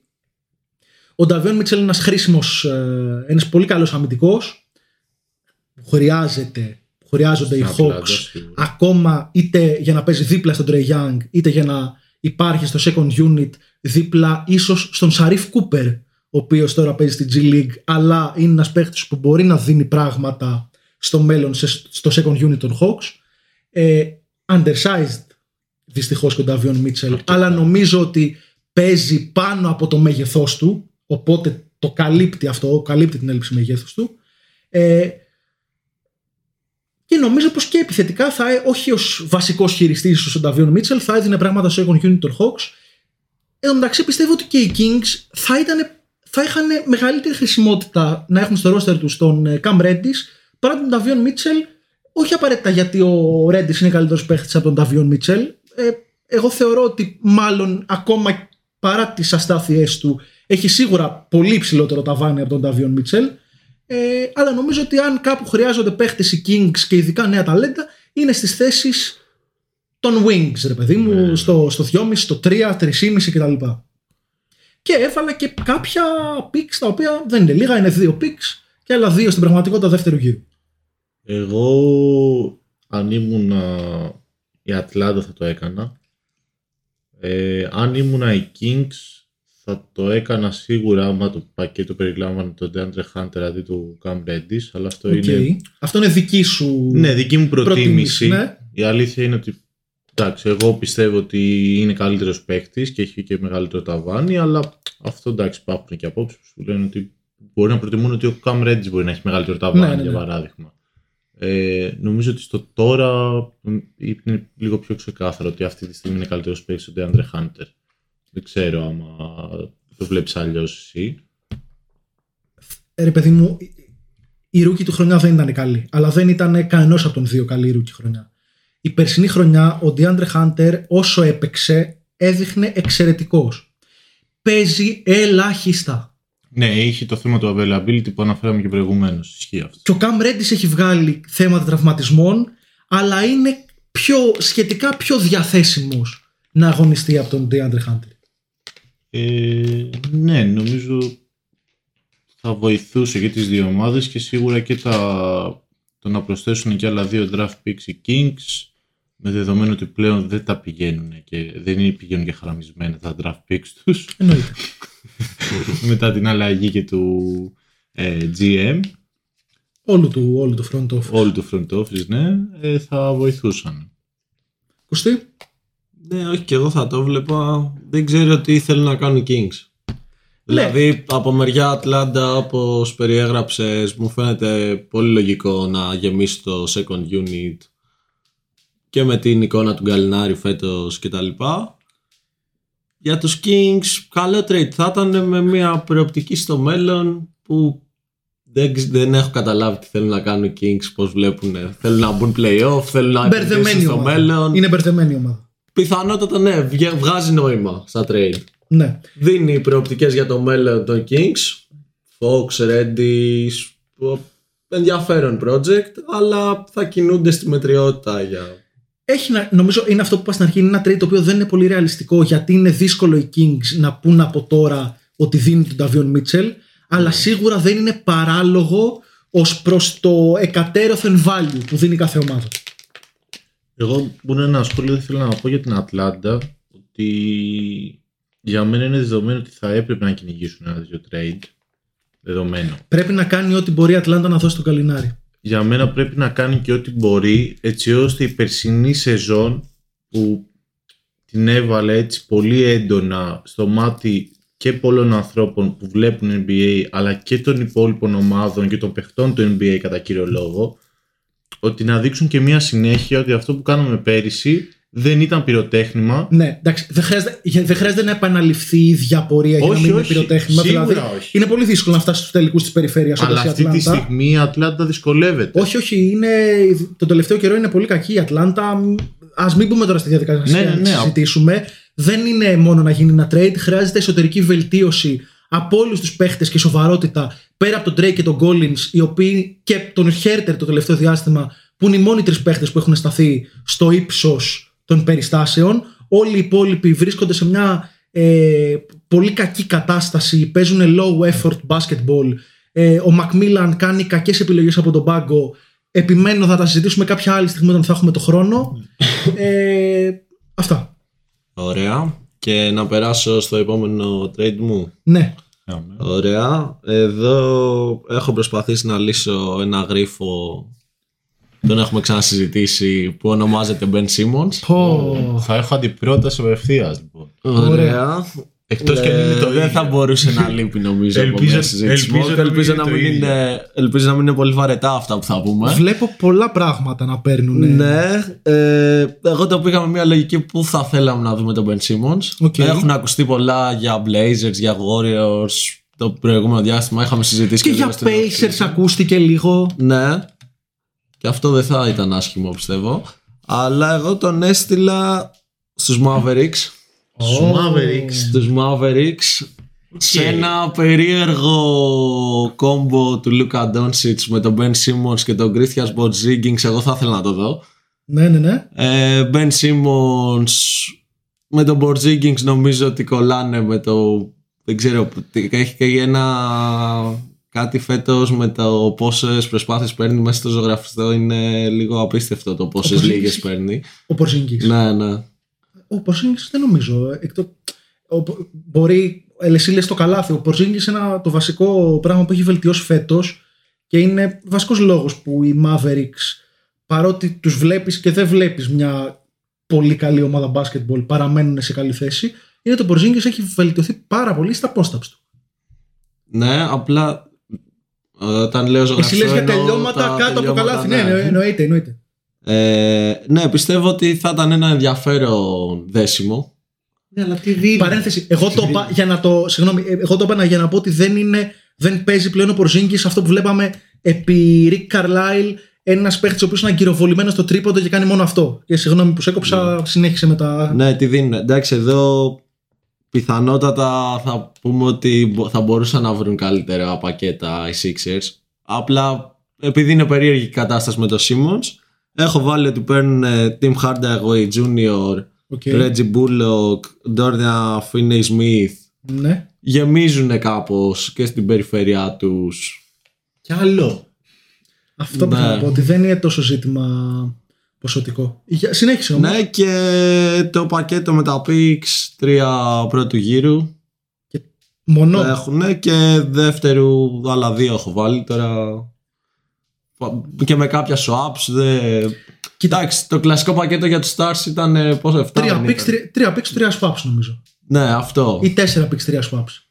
Τέλος πάντων, εγώ θα πω ότι επειδή από τους παίχτες που παίρνουν κανένας δεν σε ανεβάζει επίπεδο και είναι παίχτες που έχουν, δηλαδή πόσο καλύτερος είναι ο Reggie Bullock, μάλλον για μένα δεν είναι καλύτερος ο Reggie Bullock από τον Danny Green. Η, δηλαδή και ο Dorian Finney-Smith θα παίρνει χρόνο στο rotation.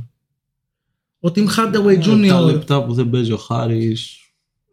Ναι, ο Tim Hardaway Jr. τη θέση πιανού στο rotation θα έτρωγε. Τους Σεφ. Δεν γίνεται. Δεν υπάρχει περίπτωση. Ο Σεφ ξεκίνησε Ναι, τη χρονιά και ήταν ο καλύτερος παίχτης της Φιλαδέλφια. Συμφωνώ. Ε, θα έπρεπε Εντάξει, τα πίξ να το αναπεί. βάθος προσθέτει. Εσύ είναι εκεί Που, πάντως. εντάξει, okay, έχει υπάρχουν βάθος παίκτες η και Φιλαδέλφια. Μάξεϊ, Τάιμπουλ, δηλαδή όλοι αυτοί οι παίκτες θα τους αφήσεις και πίσω άμα είσαι στη Ναι. Φιλαδέλφια. Δεν. Ε, εγώ είμαι σίγουρος ότι θα βρεις και καλύτερο. Όχι, δεν είμαι σίγουρος. Ναι. Εντάξει. Δεν είμαι GM, αλλά θεωρώ παράλογο να έχουμε φτάσει σε ένα σημείο που να μην μπορείς να βρεις κάτι καλύτερο για τον Ben Simmons. Με ποια σημείωση ότι πιθανόν σε ένα άλλο πακέτο να μην πάρουν τόσα picks προφανώς οι, οι Sixers, αλλά θα πάρουν χρήσιμου. Κάποιον πιο έτοιμο Θα πάρουν παίχτη. κάποιον έτοιμο, πολύ καλό παίχτη. Και το λέω αυτό γιατί οι Sixers δεν ψάχνουν ένα πακέτο που να βασίζεται στα picks. Γιατί είναι μια ομάδα που θέλει να κάνει contending. Δεν τον δίνουν τόσο καιρό γιατί ο Daryl Morey του έχει κολλήσει ότι θέλει να πάρει τον Damian Lillard. Ισχύει αυτό. Δεν ψάχνει, ακόμα και αν χρειαστεί να δώσει ό,τι pick του έχει απομείνει και ό,τι νέο παίχτη χρειαστεί.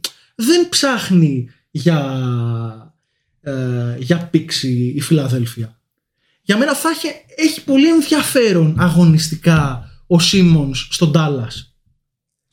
Βέβαια, έχει να κάνει με ότι στα μισά trade λέμε το ίδιο πράγμα ότι πρέπει να δεχθεί να λειτουργεί σε μια επίθεση ως screener, ε, δημιουργός από το high post κτλ.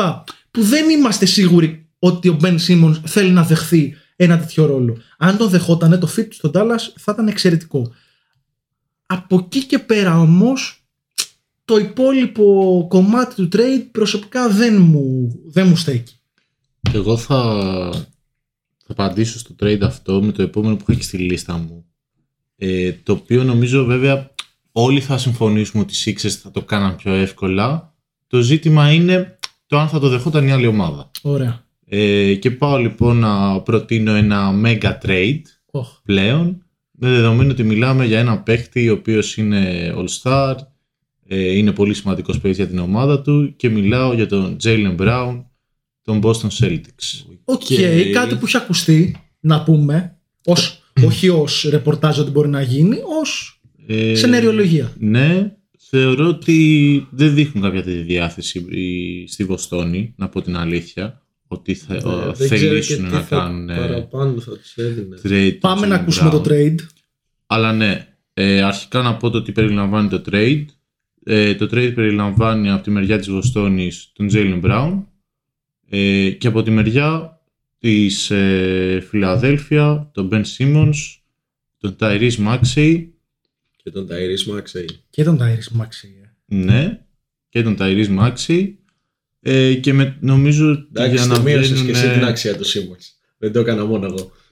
Κοίταξε, αυτή τη στιγμή, Αυτό τα δύο, αυτοί οι δύο είναι καταρχάς. ναι είναι αυτοί οι δύο, Χωρίς pick, χωρίς τίποτα. χωρίς pick. Μ' ακούς, θα ακούγες την πιθανότητα να βγει ο Maxey γιατί ξαφνικά μένουν χωρίς point guard οι, οι Sixers και να μπουν, ξέρω εγώ, ένα με δύο pick πρώτου γύρου. Ναι, θα μπορούσε. Δύο pick πρώτου γύρου. Ή θα μπορούσαν να μπουν και, άλλ, και κάποιος άλλος παίκτης. Δηλαδή, Όχι άλλος παίχτης, γιατί μετά μειώνεται το βάθος. Ε, δι- δύο πρικ πρώτου γύρου. εννοείς από τη μεριά της Φιλαδέλφια Από το τη κατά μεριά της πόσο θα το Φιλαδέλφια. δεχότανε. Όχι, από τη μεριά.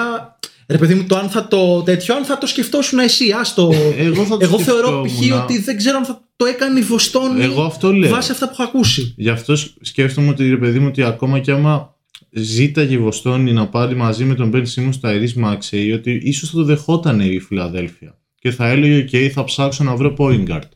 Θα πάω να κινηθώ ε, στην αγορά με κάποιο άλλο trade για να βρω point guard με διαφορετικό τρόπο. Ναι. Απ' την άλλη μετά θα μπορούσε ας πούμε στο, στο trade να μπει και το όνομα και του Tybull ε, σαν δεύτερος παίκτης για, το, για εκείνο το trade.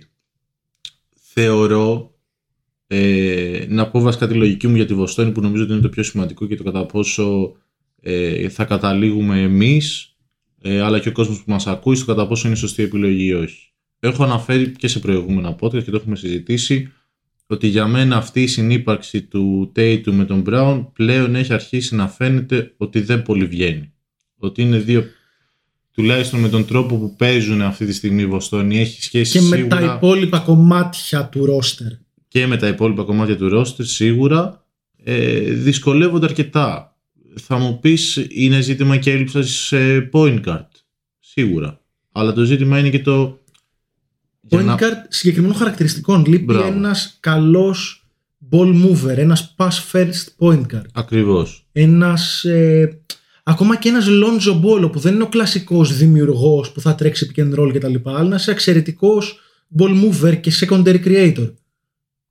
Ε, ακριβώς και νομίζω ότι ο Ben Simmons που βέβαια για να τον αποκτήσουν δίνουν και έναν από τα βασικά όπλα τους ε, οι Celtics είναι ακριβώς αυτό. Είναι ένας παίκτης ο οποίος είναι πολύ καλός δημιουργός, ε, είναι και πάρα πολύ καλός αμυντικός, έχει ένα μεγάλο κορμί, μπορεί να βοηθήσει και μες screen στην επίθεση για να τρέξει πιο ε, ορθολογικά η ομάδα και να παίξει ένα πιο ε, σύγχρονο μπάσκετ θα πω εγώ από ένα ε, ball isolation που βλέπουμε πάρα πολύ κατά κύριο λόγο στη Βοστόνη. Νομίζω ότι είναι μια κίνηση που πρέπει να κάνουν ε, και εγώ θεωρώ ότι θα, θα βλέπαμε τη Βοστόνη να παίζει καλύτερα. Πιστεύω ότι θα πήγαινε καλύτερα η Βοστόνη, θα την ανέβαζε ε, και σε υψηλότερες θέσεις στη βαθμολογία και, τουλα- και τουλάχιστον θα της έδινε και ένα ε, μεγαλύτερο potential στο μέλλον γιατί όντως δεν ξέρω πλέον έχουν περάσει αρκετά χρόνια που βλέπουμε μαζί τον Jason Tatum ε, και τον Jalen Brown δεν μπορούμε να, που- να λέμε συ- συνέχεια ρε παιδί μου ότι ok αυτή τη στιγμή δεν βγαίνει αλλά το potential αυτών των δύο είναι τεράστιο κτλ. κτλ. Μάλλον είναι και ζήτημα χημίας αυτών των δύο. Κοίτα, η- Ε, πες. να, θες να πεις εσύ; Ε, Ό,τι θες, ό,τι θες.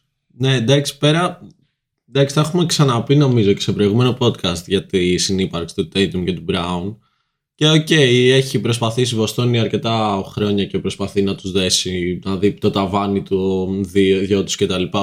Ανεξάρτητα από το αν εμείς πιστεύουμε το πόσο μεγάλο είναι αυτό ή όχι. Απλά δεν πιστεύω ότι το να δώσει το Jaylen, το να πάρουν πίσω τον Ben Simmons, θα τους λύσει τα προβλήματα. Πιστεύω ότι θα βγάλει και το δίδυμο Ben Simmons Tatum με ένα πεντάρι στην ο, πεντάδα τους που μπορεί να μην σουτάρει και τα λοιπά. Εντάξει, αυτό πες το βρίσκουν με το spacing. Πιστεύω ότι θα έχει θέματα και αυτό. Και αν είναι να δώσουν το Jalen θα το δώσουν για κάποιο superstar που μπορεί να γίνει available ή να... για κάτι πιο καλό και πιο έτοιμο. Δηλαδή αν είναι να κάνει αυτό το trade η Βοστόνη για να είναι σε μια κατάσταση που θα προσπαθεί να δέσει πάλι ένα δίδυμο νεαρών All Stars χωρίς να κάνει contending νομίζω ότι η Βοστόνη απλά όταν είναι να το κάνει θα το κάνει για να γίνει contending team Πάντως εγώ γι' αυτό έβαλα και το Maxi. Μόνο στο ζήτημα που έβαλες και με το shoot, από ό,τι καταλαβαίνω. Απλά μετά κατάλαβες. Γίνεται μη πλήρες γιατί υπάρχει μια. ξαφνικά προκύπτει μια τρομερή έλλειψη point guard στη Φιλαδέλφια. Ναι. η οποία πρέπει, όπως είπες, πρέπει να καλυφθεί με κάποιο άλλο trade. Δηλαδή είναι σαν να περιγράψεις μια κίνηση η οποία είναι η μισή. Ναι. Η μισή. Ότι ουσιαστικά ίσως θα έπρεπε να βλεχτούν και άλλες Διαδικασία. ομάδες. Ναι. Ναι, εγώ αυτό που έχω να πω είναι ότι είμαι κοντά σε αυτό που λέει ο Κωστής. Νομίζω ότι και οι τρεις μας αναγνωρίζουμε ότι υπάρχουν ερωτηματικά στο fit του Jalen με του Jason Tatum. Νομίζω ότι ο Βασίλης το βλέπει πιο απεσιόδοξα και από τους τρεις μας. Εγώ επιμένω θέλω να δω αυτούς τους δύο με έναν point guard που δεν θα έχει τα χαρακτηριστικά του Kyrie Irving, του Kemba Walker, του Dennis Redder κτλ. Ένας παίχτης που να είναι πραγματικός ε, ball mover. Να μην είναι score first. Πρέπει να κάνουμε. Ε, να, Βασικά συγγνώμη. ναι, τέλειωσε και. Ε, και αυτό δεν είναι ο Μάρκου Σμαρτ. Όσο και να θέλουν να νομίζουν ότι είναι αυτό το πράγμα κάποιοι φίλοι της Βοστόνης. Δεν είναι τόσο καλός δημιουργός ο Marcus Smart. Η έλλειψη του shoot του είναι χαρακτηριστική. Φέτος νομίζω είναι και incredibly inefficient στο shoot. Ναι, είναι καλός αμυντικός, είναι η ψυχή της παρέας, ξέρω εγώ, η ψυχή της ομάδας. Οκ. δηλαδή, εγώ, για μένα, αν κάποιον είναι το πρώτο, πρα- η πρώτη ε, κίνηση που θα πρέπει να σκεφτεί η Βοστόνη είναι να δώσει ένα πακέτο με τον Μάρκου Σμαρτ και τον Ντένι Ρέντερ, ίσως και κάποια άλλα πράγματα για να φέρει ένα, ένα πραγματικά καλό fit στη θέση του point guard δίπλα στους δύο Jays. Επίσης, έχει νόημα να δούμε κατά πόσο ο Ben Simmons ταιριάζει στην υπάρχουσα πεντάδα και στο υπάρχον ρόστερ της Βοστόνης. Εγώ δεν ξέρω αν ταιριάζει. Συμφωνώ με τον Κωστή. Δηλαδή, ο Ρόμπερτ Βίλιαμς στην πραγματικότητα χρηστεύεται. Δεν μπορεί να συνεπάρξει στην ίδια πεντάδα με τον, ε, με τον ε, Simmons. Γιατί για να λειτουργήσει μια πεντάδα πρέπει ο Simmons να παίζει στο 5 ή πρέπει να παίζει με έναν πραγματικό floor spacer στο 5. Υπάρχει μόνο ο Χόρφορντ στο roster που μπορεί να επιτελέσει αυτό το ρόλο. Μετά όμως, δηλαδή, στο, στο 2 ποιος υπάρχει ως πραγματικά καλός σουτέρ. Δεν υπάρχει. Ο Smart δεν είναι, ο Josh, Richard, ο Josh Richardson δεν υπάρχει είναι. ο Dennis Schröder που. Ο Dennis Schröder δεν είναι καλός σουτέρ, δεν είναι σταθερό σουτέρ. Ναι, ναι, ναι, όχι, Ε, όχι ο σταθερός. Tatum, ναι, οκ, έχει το σουτ. Ο, αυτός που έχει εξελιχθεί σαν πραγματικά ε, εξαιρετικό σουτέρ φέτος είναι ο Grant Williams στο 4. Για μένα δεν παραμένει το fit ε, προβληματικό. Δηλαδή τον, ε, τον Ben Simmons ή θέλουμε να τον δούμε κάπου ως χειριστή σε μία 5 out offense ή θέλουμε να τον δούμε ως screener και δημιουργώ από το high post αυτό που λέγαμε πριν για τον Dallas σε μια ομάδα με έναν εξαιρετικό βασικό χειριστή. Το πρόβλημα είναι ότι αυτό το πράγμα, το δεύτερο σενάριο, ούτε αυτό μπορεί να σταθεί για μένα στην Βοστόνη. Δηλαδή, άμα πας να τρέξεις pick and roll με τον ε, Tatum και με τον ε, Simmons ως screener, βάζοντας τον, ε, τον Simmons μετά όχι να ρολάρει, αλλά στο high post για να δημιουργεί. Ε, οι αντίπαλοι μπορούν να κάνουν ένα switch στο τριάρι και στο τεσσάρι τους και να αντιμετωπίσουν να χρηστεύσουν κατευθείαν τον, ε, τον Simmons. Δηλαδή, δεν παράγει κάποιο σοβαρό ε, πλεονέκτημα μια επίθεση που βασίζεται σε ένα τέτοιο pick and roll. Ε, το θεωρώ ότι γενικά ενδιαφέρουσα κουβέντα. Ξέρεις, έχει παίξει και σε άλλα NBA podcast και τα λοιπά το συγκεκριμένο trade ως σενάριο. Δεν το βλέπω όμως πραγματικά κάτι που πραγματικά μπορεί να βοηθήσει την, ε, τη Βοστόνη.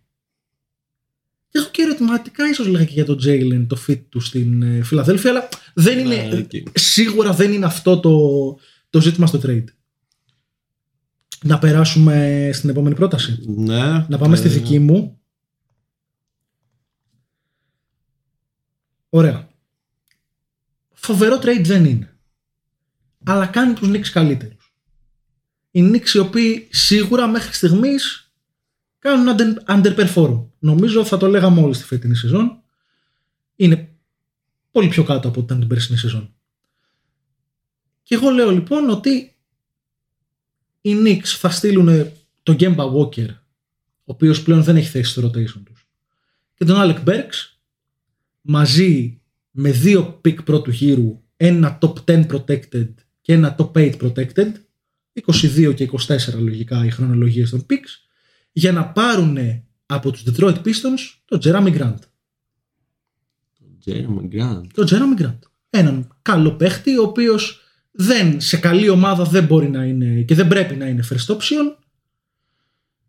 Θα αγωνιστεί στο 3 ο Jeremy Grant στην πραγματικότητα σε ένα τέτοιο rotation. Ε, δημιουργεί ίσως κάποια ζητήματα στο spacing, αλλά δεν είναι ότι δεν τα έχουν και ήδη τα ζητήματα αυτά. Ε,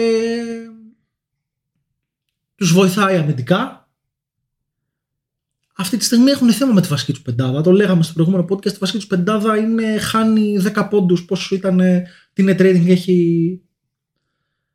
Και στην πραγματικότητα δεκαβάζουν μια πεντάδα που στον Άσο μπορεί να έχει βασικό τον Quickly ε, για να έρχεται ο Rose από τον πάγκο και για να έχουν ένα καλύτερο shooter στο 1. Στο 2 ο, ο Barrett. Στο 3 ο Jeremy Grant. Στο 4 ο, ο Ράντλ και στο 5 ο, ο Μίτσελ. Ε, και τους δίνεται και η δυνατότητα να ε, πειραματιστούν και με κάποιες πεντάδες, ίσως με το Ράντλ στο 5, παρότι αμυντικά μπορεί να μην μπορεί να σταθεί τόσο πολύ, αλλά για να πάρουν πράγματα επιθετικά, όπου μετακινούνται όλοι μια θέση παραπάνω και μπαίνει ένας καλός σουτέρ στο 2. Να. Εντάξει, δεν ξέρω κατά πόσο. Το Detroit νομίζω είναι προφανές γιατί κάνει αυτή την κίνηση. Έτσι. Δηλαδή, παίρνει δύο pick πρώτου γύρου. Ακόμα Ναι, και αν ναι. αυτά είναι protected, ε, το 8 και το 10, η λογική λέει ότι οι Knicks, όσο μέτριοι και αν είναι, θα είναι playoff ομάδα πιθανότατα. Άρα τα pick αυτά θα γίνουν convey, θα πάνε στο Detroit, θα είναι γύρω στα 15-16, ξέρω εγώ. Ναι, και ο Κέμπα δεν θα παίζει. Μπορεί και να παίξει, μπορεί και να μην παίξει. Δεν τους νοιάζει ούτε ότι θα πάρουν τον Γκέμπα, ούτε θα πάρουν τον Alec Burks. Τους νοιάζει ότι επειδή κάνουν rebuild, δεν έχει κανένα νόημα να έχουν τον Jeremy Grant, ο οποίος μπορεί να τους φέρει πίσω κάτι αξιόλογο. Εγώ αν ήμουν πίσω θα το έκανα σίγουρα. Καλά, εννοείται. Αν θα το κάνανε ανοίξει είναι το ερώτημα. Το ζήτημα είναι ότι θα το κάνανε οι Knicks και είναι το. Βασικά πιστεύω ότι οι Knicks θα το κάνανε. Δηλαδή μπορώ να το δω σαν ένα τρίτο που θα γινόταν. το ζήτημα είναι ότι εγώ δεν θα το έκανα. Οκ. δηλαδή. Και γιατί, Γιατί το λέω. όμως; Γιατί οι Knicks είναι σε μια μετριότητα και με αυτό το trade συνεχίζουν να βρίσκονται σε μια μετριότητα. Δεν γίνονται καλύτεροι. Γίνονται καλύτεροι. Αλλά Ωραία. Οι Knicks δεν θα Περίμενε, επέλεγαν περίμενε. ποτέ να μπουν σε διαδικασία να γίνουν χειρότεροι, να δώσουν το Randall για να κάνουν rebuild, ξέρω εγώ, με τον Barrett ως ε, Star. επίκεντρο star. Μπράβο. Αυτό, αυτό Δεν θα είναι. μπορούσε να είναι τον Ναι. Barrett, αλλά εντάξει. Εντάξει, δυσκολεύομαι να. Δηλαδή, για να μιλήσω για αυτό το trade, πρέπει να μπω σε ένα. Κατάλαβες, σε ένα πλάνο ότι είμαι ο GM των Knicks. Έχω την ίδια λογική με το GM των Knicks. Θέλω να παίξω, να κάνω αυτό που, που κάνουν οι Knicks και λέω: OK, πάω σε αυτό το trade. Ναι, και μάλλον θα το έκανα. Ε, σε κάθε mock trade κάπως προσπαθούμε να το Ναι, κάνουμε ναι, αυτό. ναι, ισχύει, οκ. Απλά κατάλαβες, είναι και δύο picks, δηλαδή δίνεις ουσιαστικά και ό,τι έχει μείνει από το μέλλον σου, ρε παιδί μου, ε, στη συνέχεια και με μια πιθανότητα ότι οι Knicks μπορεί να πάνε και πολύ άσχημα το επόμενο διάστημα. Δεν το ξέρω σίγουρα, αλλά μέχρι στιγμής έχω μια κακή εικόνα. Ε, τώρα θα μου πεις Picks πάντως έχουν οι Knicks. Έχουν τα δικά τους picks, Έχουν, τα έχουν ναι. σχεδόν όλα. Έχουν τα κάποια pick του Dallas από το trade με τον Porzingis.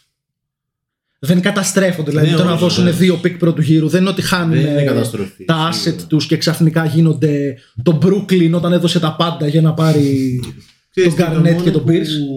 μου μένει είναι ότι ρε παιδί μου οι Knicks είναι μια ομάδα που καλός κακός, κακός θα πω εγώ, είναι ομάδα που λόγω ιστορικότητας, μεγαλύτερης αγοράς ουσιαστικά κτλ.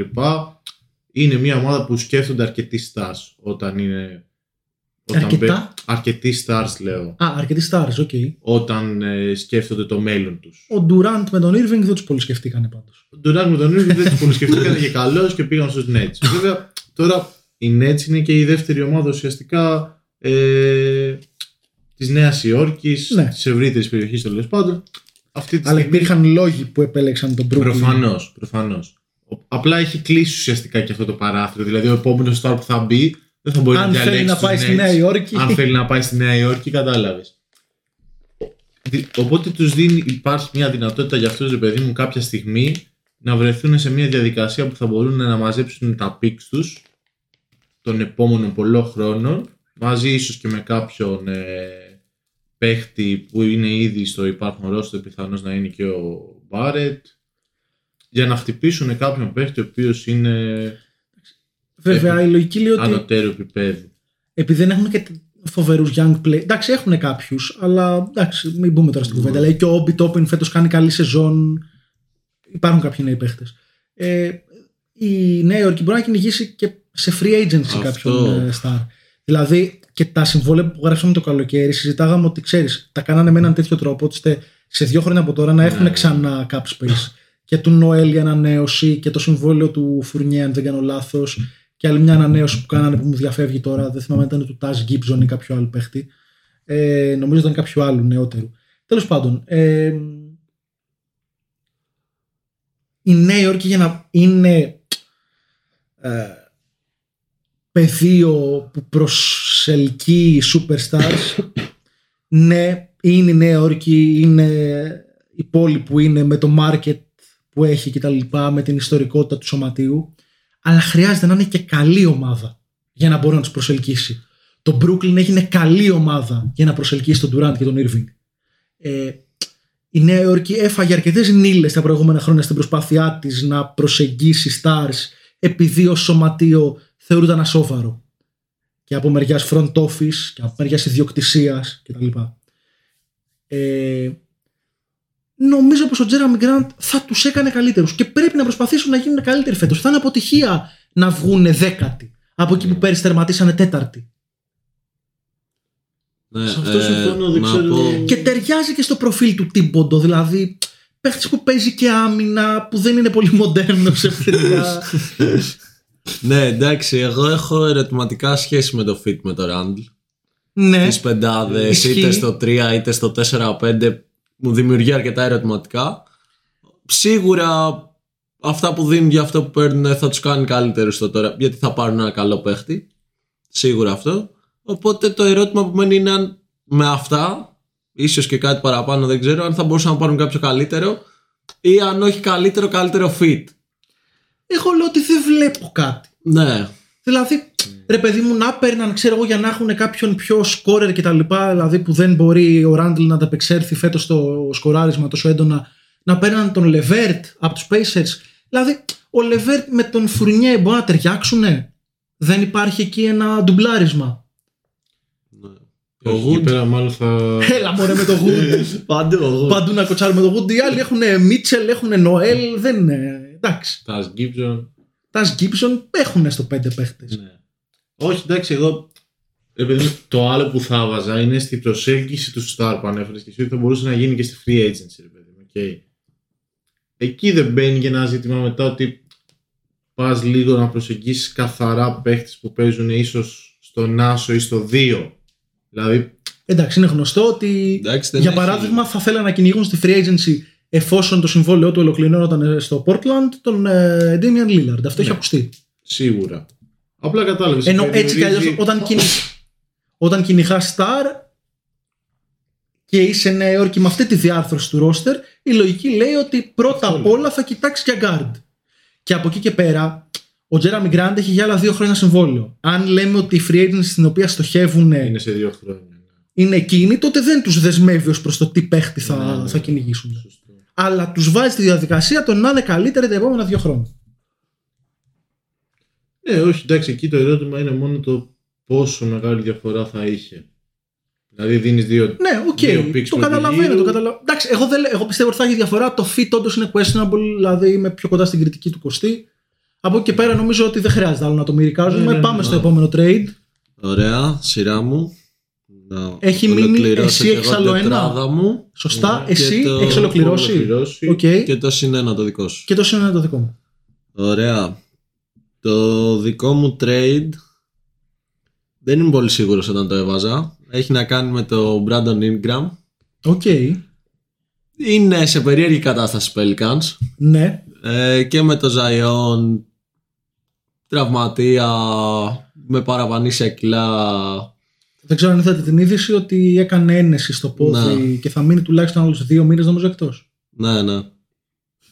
Ε, είναι σε πολύ κακή βαθμολογική θέση από τις χειρότερες ομάδες στην NBA αυτή τη στιγμή. Η σεζόν για φέτο δεν προμηνύεται ότι θα αλλάξει κάτι. Νομίζω Τουλάχιστον. δεν θα έκανε σε κανέναν ιδιαίτερη εντύπωση αν ο Ζάιον δεν αγωνιζόταν ξανά τη φετινή σεζόν. Θα πω εγώ που δεν είμαι γιατρός ούτε είμαι στο front office των Pelicans. Ναι. Ε, οπότε γιατί όχι να δώσει τον Brandon Ingram στους Spurs. Στους Spurs, οκ. Στους Spurs τον έχω βάλει εγώ που οκ, οι Spurs και αυτή έχει είναι, έκλεισε ένας κύκλος ανοίγουν ένα νέο κάνουν rebuild, όχι ακραίο rebuild Αλλά ναι, ναι. ναι, δεν θα τους χαλούσε να πάρουν έναν star Όχι να... και μου κάνει λίγο Spurs player. ναι Δεν έχει το αμυντικό mentality, Μμ. αλλά λίγο το στυλ του επιθετικά μου κάνει. Τι δίνουνε; οι Spurs εγώ τους έχω βάλει να δώσουν τον Derek White Ναι. έναν πολύ χρήσιμο παίχτη Πολύ, πόσο θα ήθελα να δω αυτό το παίχτη σε, ένα contending, σε μια contending ομάδα. Ναι. Ή και σε ο μέλλον με το Ζαϊόν πιστεύω ενδιαφέρον. Θα Πολύ, πολύ, πολύ, ναι. ενδιαφέρον. Τον Γιάκοπ Πουέλτ Αυτό δεν θα το κάνουν. δεν θα τον δίναν οι Spurs. Το βασικό τους πεντάρι, εξαιρετικός Ναι. αμυντικός, δεν έχουν κι άλλον από πίσω. Ε, Έχουν τον Drew Eubanks. Ναι, εκεί δημιουργείται ένα θέμα και έχω βάλει να δώσω και ένα pick για τον Ingram. Ε, ίσως Ε, θέλει κάτι είσαι, παρα- ρε φίλε, είσαι λίγο με τα pick. ε, είσαι πολύ φειδωλός, ρε Είμαι φίλε. φειδωλός, δηλαδή, λες, ε. παίρνει παίχτη που, οκ, θεωρείται σχε- σχεδόν all star level. Ναι, αυτό. Ναι, δεν- να βάλουμε κι άλλα picks. Να βάλουμε. Δηλαδή, Έχουν pick οι Spurs. δεν δηλαδή, γίνεται να μην είναι- δώσεις τρία pick πρώτου γύρου όταν δίνεις αυτούς τους δύο παίχτες για να, για να πάρεις Ναι. τον Ingram. Ναι, ωραία, ναι. Είχα ένα θεματάκι με τα pick όταν τα βάζα. Κάπου εκεί γίνεται ένα miscalculation. Εκεί εξαρτάται. Μετά μπορούμε να δούμε ας πούμε, το κατά πόσο θα είχαν ε, διάθεσης οι Spurs να δίνανε τον Μάρι. Για τον Ingram. Ναι. Και Murray και μαζί. White. Ε, Κοίτα και τους δύο δεν ξέρω. αν Όχι. θα δίνανε. Μάλλον θα δίνα τον Μάρι και θα πήγαιναν απλά. Δεν Ε, νομίζω ότι θα θέλαν να δώσουν τον Murray. Ούτε εγώ. Και δεν νομίζω ότι και μ, στους Pelicans θα κολούσε ο Μάρι Αυτό. ένας παίχτης με τόσο μεγάλη αδυναμία στο shoot του. Ναι, εντάξει, ισχύει αυτό. Γιατί υπάρχει και το... η σύνδεση με τον Ζάιον. Οκ, υπάρχει ένα ζήτημα εκεί πέρα. Εντάξει. Εγώ θα. ε, άμα έμπαιναν και άλλα picks μέσα, απλά εκεί πέρα ξέρεις τι γίνεται. Πηγαίνει λίγο στο κομμάτι με τον Ζάιον. Δηλαδή, λέγαμε και πολλές φορές για τον Ζάιον ότι βέβαια πλέον και με όλα τα θέματα που έχει, ίσως αυτό να μειώνεται λίγο. Αλλά ότι είναι και ένας παίκτης ο οποίος δεν πολύ είναι και πιστός, ρε παιδί μου, να το πούμε έτσι. ε, Στους Pelicans. Δεν έχει δείξει κάτι τέτοιο μας. Ναι, δεν έχει δείξει κάτι τέτοιο. Και με μια τέτοια κίνηση που ουσιαστικά αυτό που δίνει στην ομάδα είναι picks για το μέλλον, ε, μπορεί και το Ξενερώνει Ζαϊόν να ακόμα ξενερώσει περισσότερο. ακόμα Εννοείται. περισσότερο. Εγώ αυτό πήγα να πω ότι για να κάνανε μια τέτοια κίνηση Pelicans θα πρέπει να ξέρουν ότι χάνουν το Ζαϊόν. Ότι δεν υπάρχει περίπτωση, ξέρω εγώ, ότι δεν θα, θα αρνηθεί συμβόλαιο ανανέωσης. Μιλάμε για κάτι grande. Αλλιώς δεν θα δίνει τον Ingram. Δεν λέω ότι καλώς θα σκεφτόντουσαν έτσι, αλλά η πραγματικότητα μάλλον αυτή είναι. Τα ρεπορτάζ λένε κάτι το οποίο ακούγεται σοκαριστικό για μένα ότι οι Pelicans μέχρι τη free agency θα είναι buyers και όχι sellers, ότι θα προσπαθήσουν δηλαδή να πάρουν πράγματα, να βελτιωθούν. Ναι. Δεν ξέρω με τι ορίζοντα, γι' αυτό λέω μου κάνει έκπληξη. Απλά ναι, είναι και τελευταίοι δηλαδή. Δηλαδή ακούγεται Ναι. μια, σαν μια απέλπιδα προσπάθεια ότι να πείσουμε τον Ζαϊόν να, να μην, ξέρω εγώ, να μην ζητήσει trade, να μην αρνηθεί την ανανέωση, δεν ξέρω. Ε, γενικά εγώ θα ήθελα να δω τον Ingram κάπου αλλού. Εντάξει, Δε- βέβαια το να πάρουν pick, οκ. Εγώ το βάζω με ένα δεδομένο ότι φετινή εικόνα τους θα είναι χάλια. Θα έχουν Ναι, ναι, ναι, ένα το καλό pick στη καταλαβαίνω, ρε, λοταρία Και εγώ όχι για να κρατήσω τα picks σε, μια, σε ένα πλαίσιο rebuild, δεδομένου ότι ο Zion είναι ο superstar της ομάδας και πρέπει να είναι ανταγωνιστική τώρα, ότι αν και με αυτή τη σεζόν και καεί και για τον Zion έτσι όπως πάει, ότι του χρόνου ή του παραχρόνου θα έχω picks για να, και να κυνηγήσω κάποιο καλό trade, κάποιο... Ρε, εσύ, εγώ το καταλαβαίνω αυτό. Δηλαδή, ο αχταρμάς που έχουν φτιάξει για ρόστερ δεν πάει πουθενά. Και τον Ζάιον να είχαν φέτος, εντάξει. Ο Ζάιον πέρσι ήταν, έκανε κάποιους εκπληκτικούς μήνες για να μην είμαστε τόσο αρνητικοί. Αλλά και πάλι δεν ξέρω αν θα τους έκανε πραγματικά καλή ομάδα. Ε, εντάξει, σίγουρα δεν θα ήταν αυτό το πράγμα. Ο, σίγουρα δεν θα ήταν αυτό το πράγμα. Αλλά δεν ξέρω αν θα ήταν playoff ομάδα. Ε, ο Ingram ένας μπασκετμπολίστας τον οποίο θα ήθελα όπως είπα να δω κάπου αλλού δεν τον έχω σε φοβερή εκτίμηση ειδικά έπεσε πέρσι την εκτίμησή μου γιατί βλέπω ότι είναι ένας παίκτης ο οποίος κάθε χρόνο γίνεται χειρότερος στην άμυνα κάθε... και αυτό είναι και ζήτημα effort δηλαδή τον έχουμε δει στο LA να είναι συνεπής αμυντικός σχεδόν καλός αμυντικός Εκεί είναι και το ζήτημα Στους του... Pelicans είναι κακός αμυντικός της ομάδας λίγο πάντως ναι, είναι και ζήτημα. Αν είναι ζήτημα effort, είναι ζήτημα προσπάθειας. Δηλαδή είναι και ζήτημα και του παίχτη, εσύ. Ε, σίγουρα είναι και του παίχτη. Απλά λέω με τα δεδομένα που έχουμε ότι και των διάφορων που ακούγονται εκεί με τον Ζάιον ανά καιρού και με το ότι ο Ingram ναι, ναι, ναι. να μην πολύ Δείχνει ότι υπάρχει μια εικόνα και της ίδιας τη ομάδας να μην μπορεί να δώσει κίνητρο στους ναι, παίχτες. Να δώσει κίνητρο, να, να, να τους πείσει ότι πρέπει να παίξουν τώρα. δηλαδή για να μην δίνεις και effort στην άμυνα, πάει να πει ότι μάλλον δεν πολύ πιστεύεις για την ομάδα σου ότι θα πάει καλά. Ναι, δεν ξέρω. Δεν Άμα πιστεύεις στην ομάδα σου ότι θα είναι. Ότι θα προσπαθήσει έστω να μπει στα playoff και πρέπει να παλέψεις λίγο παραπάνω για να το κάνεις αυτό. Γιατί και οι παίκτες δεν είναι μόνο ότι μπορεί να έχουν ξενερώσει και με την ομάδα. Αλλά το κίνητο των playoffs τους κρατάει και σε ένα πράγμα ότι θα προσπαθήσουμε. Ναι. Άμα πιστεύει ο Ingram για παράδειγμα ότι εντάξει τι να κάνουμε φέτος, ξέρω εγώ έτσι όπως παίζουμε, ε, θα είναι και στην άμυνα γιούχου, όπως να είναι. Είναι ζητήματα σοβαρά αυτά που είναι συνολικά της ομάδας. Δεν ξέρω πώς θα... Εγώ ας πούμε το trade που λέω 20 το έβλεπα. Ε, απλά είναι μια περίεργη κατάσταση αυτή τη στιγμή οι Pelicans. Πρέπει να ζυγίσουν πολλά πράγματα στο πώς θα κινηθούν. Ε, εντάξει, δεν ξέρω. Δηλαδή είναι, έχουν να διαχειριστούν δύσκολους χαρακτήρες, έχουν να διαχειριστούν ε, και προβλήματα τραυματισμού κατά κύριο λόγο με τον Ζάιον γιατί δεν ξέρεις αυτή τη στιγμή το τι, τι... Έχουν να διαχειριστούν την ανικανότητα του GM του στο roster building. Σίγουρα. Γιατί ας μου εξηγήσει ακόμα κάποιος γιατί ο Lonzo Ball δεν είναι παίχτη των Pelicans που θα μπορούσε δηλαδή έπρεπε να ματσάρουν μια προσφορά. Δεν ναι. είχαν το δικαίωμα να ματσάρουν και επιλέξανε να παίζουν με τον Devontae Gray. Τους έδωσε μια φοβερή νίκη της προάλλη ο Devontae Graham με ένα σούτ από το κέντρο, αλλά τέλος πάντων δεν νομίζω ότι υπάρχει σχέση στο ποιος είναι καλύτερος μπασκετμπολίστας. Δηλαδή, προτιμήσαν τον Τεφόντε Γκρέιχαμ και τον Τόμα Σατοράνσκι. Δηλαδή, δεν, δεν βγάζει νόημα. Συγγνώμη, αλλά δεν βγάζει νόημα. Πάμε όμως και στο τελευταίο trade. Ναι, ναι, ναι. Αφορά πάλι τους Spurs. Okay. Και λοιπόν, οι Spurs αποκτάν τον Ντομάντας Σαμπόνι. Έχουν ζήτημα στο 5, γιατί όπως είπαμε πριν, Ευρωπαϊκά. μπορεί ο Πέλτλ να είναι ένας καλός μπασκετμπολίστας, καλός αμυντικός, επιθετικά όμως είναι σίγουρα ένας πολύ περιορισμένος μπασκετμπολίστας. Στο second unit θα ήταν εξαιρετικός. Και λοιπόν, αποκτάνε τον Ντομάντας Σαμπόνις δίνοντας όχι τίποτα φοβερό σε παίχτες, τον Θάντεους Γιάνγκ, τον Λόνι Γουόκερ, αλλά και τρία pick πρώτου γύρου, εκ των οποίων ε, ένα το 22 το οποίο είναι top 3 protected, ένα το 24 το οποίο είναι top 3 protected και ένα το 26 το οποίο είναι unprotected.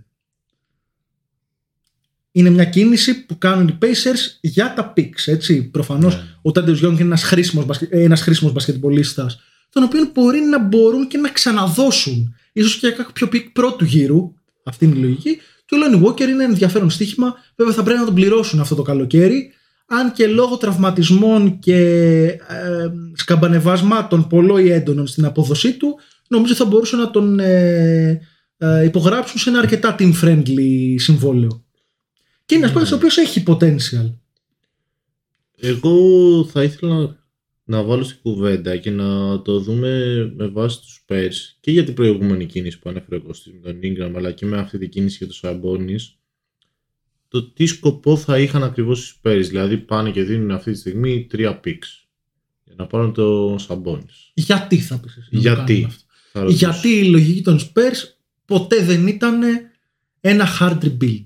Ναι, να είναι αυτό μια ισχύει. κακή ομάδα. Πάντα προ... θέλανε να είναι μια ομάδα που εύκολα ή δύσκολα να μπαίνει στα play-off, ε, να χτίζει χαρακτήρα στους παίχτες της από την λογική αυτή της νίκης, ακόμα κι αν είναι μια καλούτσικη ομάδα και όχι μια πολύ καλή ομάδα, γιατί είναι μια ομάδα που μέχρι και τα τελευταία χρόνια που οι επιλογές της αλήθεια είναι πιο εμφυλεγόμενες έβρισκε καλούς παίχτες και σε χειρότερες θέσεις στο draft επιμένω αυτό έχει κάπως αλλάξει παραμένει όμως μια ομάδα που έχει έναν νεονικό κορμό ο οποίος δεν είναι ασοβαρός δηλαδή έχει τον Τζάντε Μάρεϊ έχει τον Derek White ε, έχει τον Κέλτον Τζόνσον ε, το 3D player που πήραν ε, πέρσι, πρόπερσι ποιος ήταν ε; θυμάστε; Ο Ντέβιν Βασέλ ο Κέλτον ειδικά Ε, εμένα είναι ένα prospect το οποίο μου αρέσει πάρα πολύ. Ξέρεις τι, εμένα ε, εντάξει, που δεν συ- συνδέεται ακριβώς με το trade είναι ότι δεν βλέπω ρε παιδί μου κανέναν από το υπάρχον roster των Spurs που να πω να αυτός είναι που θα γίνει ο All Star που μαζί με τον Ντομάτα Σαμπόνις και, πιθαν... και έναν άλλον πιθανός παίχτη θα κάνουν κάποια στιγμή τους Spurs ε, contenders. Διεκδικητές. Όχι, δεν είναι ένα trade να γίνουν διεκδικητές, είναι ένα trade να γίνουν ξανά μια καλή ομάδα με σαφές ταβάνι. Ναι. Ε, ναι, είναι το. Βασικά αυτό που βάζω και έχω εγώ στο μυαλό μου είναι ότι μου είναι πολύ δύσκολο να δω το πώς θα γίνουν contenders στις Spurs γενικά. Και Ε, είναι ψάχνω πολύ δύσκολο. να βρω το ποιες είναι οι κινήσεις αυτές που μπορούν να τους οδηγήσουν εκεί. Μόνο Γιατί- ένα hard rebuild θα μπορούσε. Μάλλον αυτό το οποίο δεν, δεν θέλουν να το Δεν κάνουν. νομίζω. έτσι Όσο τουλάχιστον είναι φαίνεται. ο Πόποβιτ στο τιμόνι, Ναι, και δεν νομι... ναι, ειδικά με ο Πόποβιτ να δεχτεί κάτι τέτοιο μου φαίνεται πάρα πολύ δύσκολο. Είναι, πιστεύω, πλέον και στα τελευταία χρόνια της προπονητικής του καριέρας.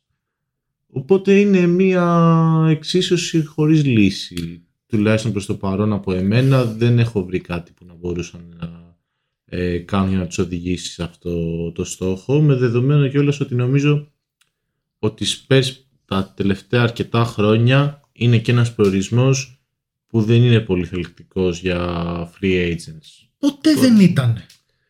Ακόμα και στα πολύ καλά Ναι. τους χρόνια, ποτέ δεν. Ε, ναι, απλά τότε ίσως να έλεγε κάποιος ότι δεν το έχουν ανάγκη, δεν το επιλέγανε και οι ίδιοι ότι με δεδομένο το κορμό τους και ότι πήγαιναν αρκετά καλά. Ότι είχαν ήδη κάτι Ναι, που ότι δεν χρειαζόταν έναν. δεν θέλανε κάτι παραπάνω. Ναι, οκ. Ε, εντάξει. Από όταν σταματή, σταμάτησε αυτή η φοβερή τριπλέτα, ρε παιδί μου, τον ε, ε, Ginobili Parker και του, Duncan. και του Duncan. Ε, νομίζω ότι από τότε βλέπουμε ότι είναι πολύ δύσκολο να βρουν κάποιον ε, superstar που θα μπορούσε να πάει Εντάξει, στη... Υπήρξε και ο Καουάι. ναι, έβαλε, προφανώς έβαλε και το Καβάη. Ο Καβάη βασικά είναι δείγμα αυτού του πράγματος που βέβαια εκεί πέρα είχαν παίξει και άλλα Το πράγματα γεγονό ότι ρόλο. έφυγε, λες. Εντάξει, δεν είχε κάνει με το marketing. Αυτό ήθελα να πω ότι κατά κύριο λόγο δεν ήταν με το market, ήταν με Όλοι το... ξέρουμε την ιστορία με το ιατρικό team. με το... Ότι δεν τον πιστεύαν αν τους έλεγε ότι πονάει. Τέλος πάντων, έτσι ισχυρίζεται η πλευρά του. Συμφωνώ, απλά η κατάληξη παίχτη. του Καουάι του να πάει στο Λος Άντζελες δείχνει ότι Εντάξει, πιθανότατα θα το έχει και αυτό στο ΟΚ, μυαλό του ναι. μετέπειτα. Πήγα να πω ότι πέρασε από το Τορόντο. Η αλήθεια είναι ότι δεν επέλεξε το Τορόντο. Το Το, επέλεξε, Τορόντο ναι. επέλεξε εκείνον. εντάξει με τον Καουάι παίζει και μια λίγο πιο ιδιάζουσα συνθήκη ότι ήταν από το Λος Άντζελες Δηλαδή δεν είναι ότι κυνήγησε τις μεγάλες Εντάξει. αγορές Σκέφτηκε τη Νέα Υόρκη και κατέληξε Ναι. στο Λος Άντζελες Ήθελε να πάει στο Λος Και πήγε Άντζελες και στους Clippers. ενώ Πάρα μπορού- πολλοί παίχτες είναι από το Κάτσε. Λος Άντζελες. Πήγε στους Clippers ενώ μπορούσε να πάει στους Lakers, αν θυμάστε εκείνη τη χρονιά. Ναι, ναι. Είχε πρόταση. Και επέλεξε τους Clippers, τους είπε: Φέρτε τον Paul George και θα έρθω σε εσάς. Εντάξει, αυτό ήταν και για λόγους ότι ήθελε να είναι και η πρώτη επιλογή ουσιαστικά. Ναι, ναι, Και το ναι, εννοείται, μεγάλο αλλά όνομα εντάξει. Στην ομάδα, εντάξει. Λοιπόν, νομίζω αυτά για σήμερα.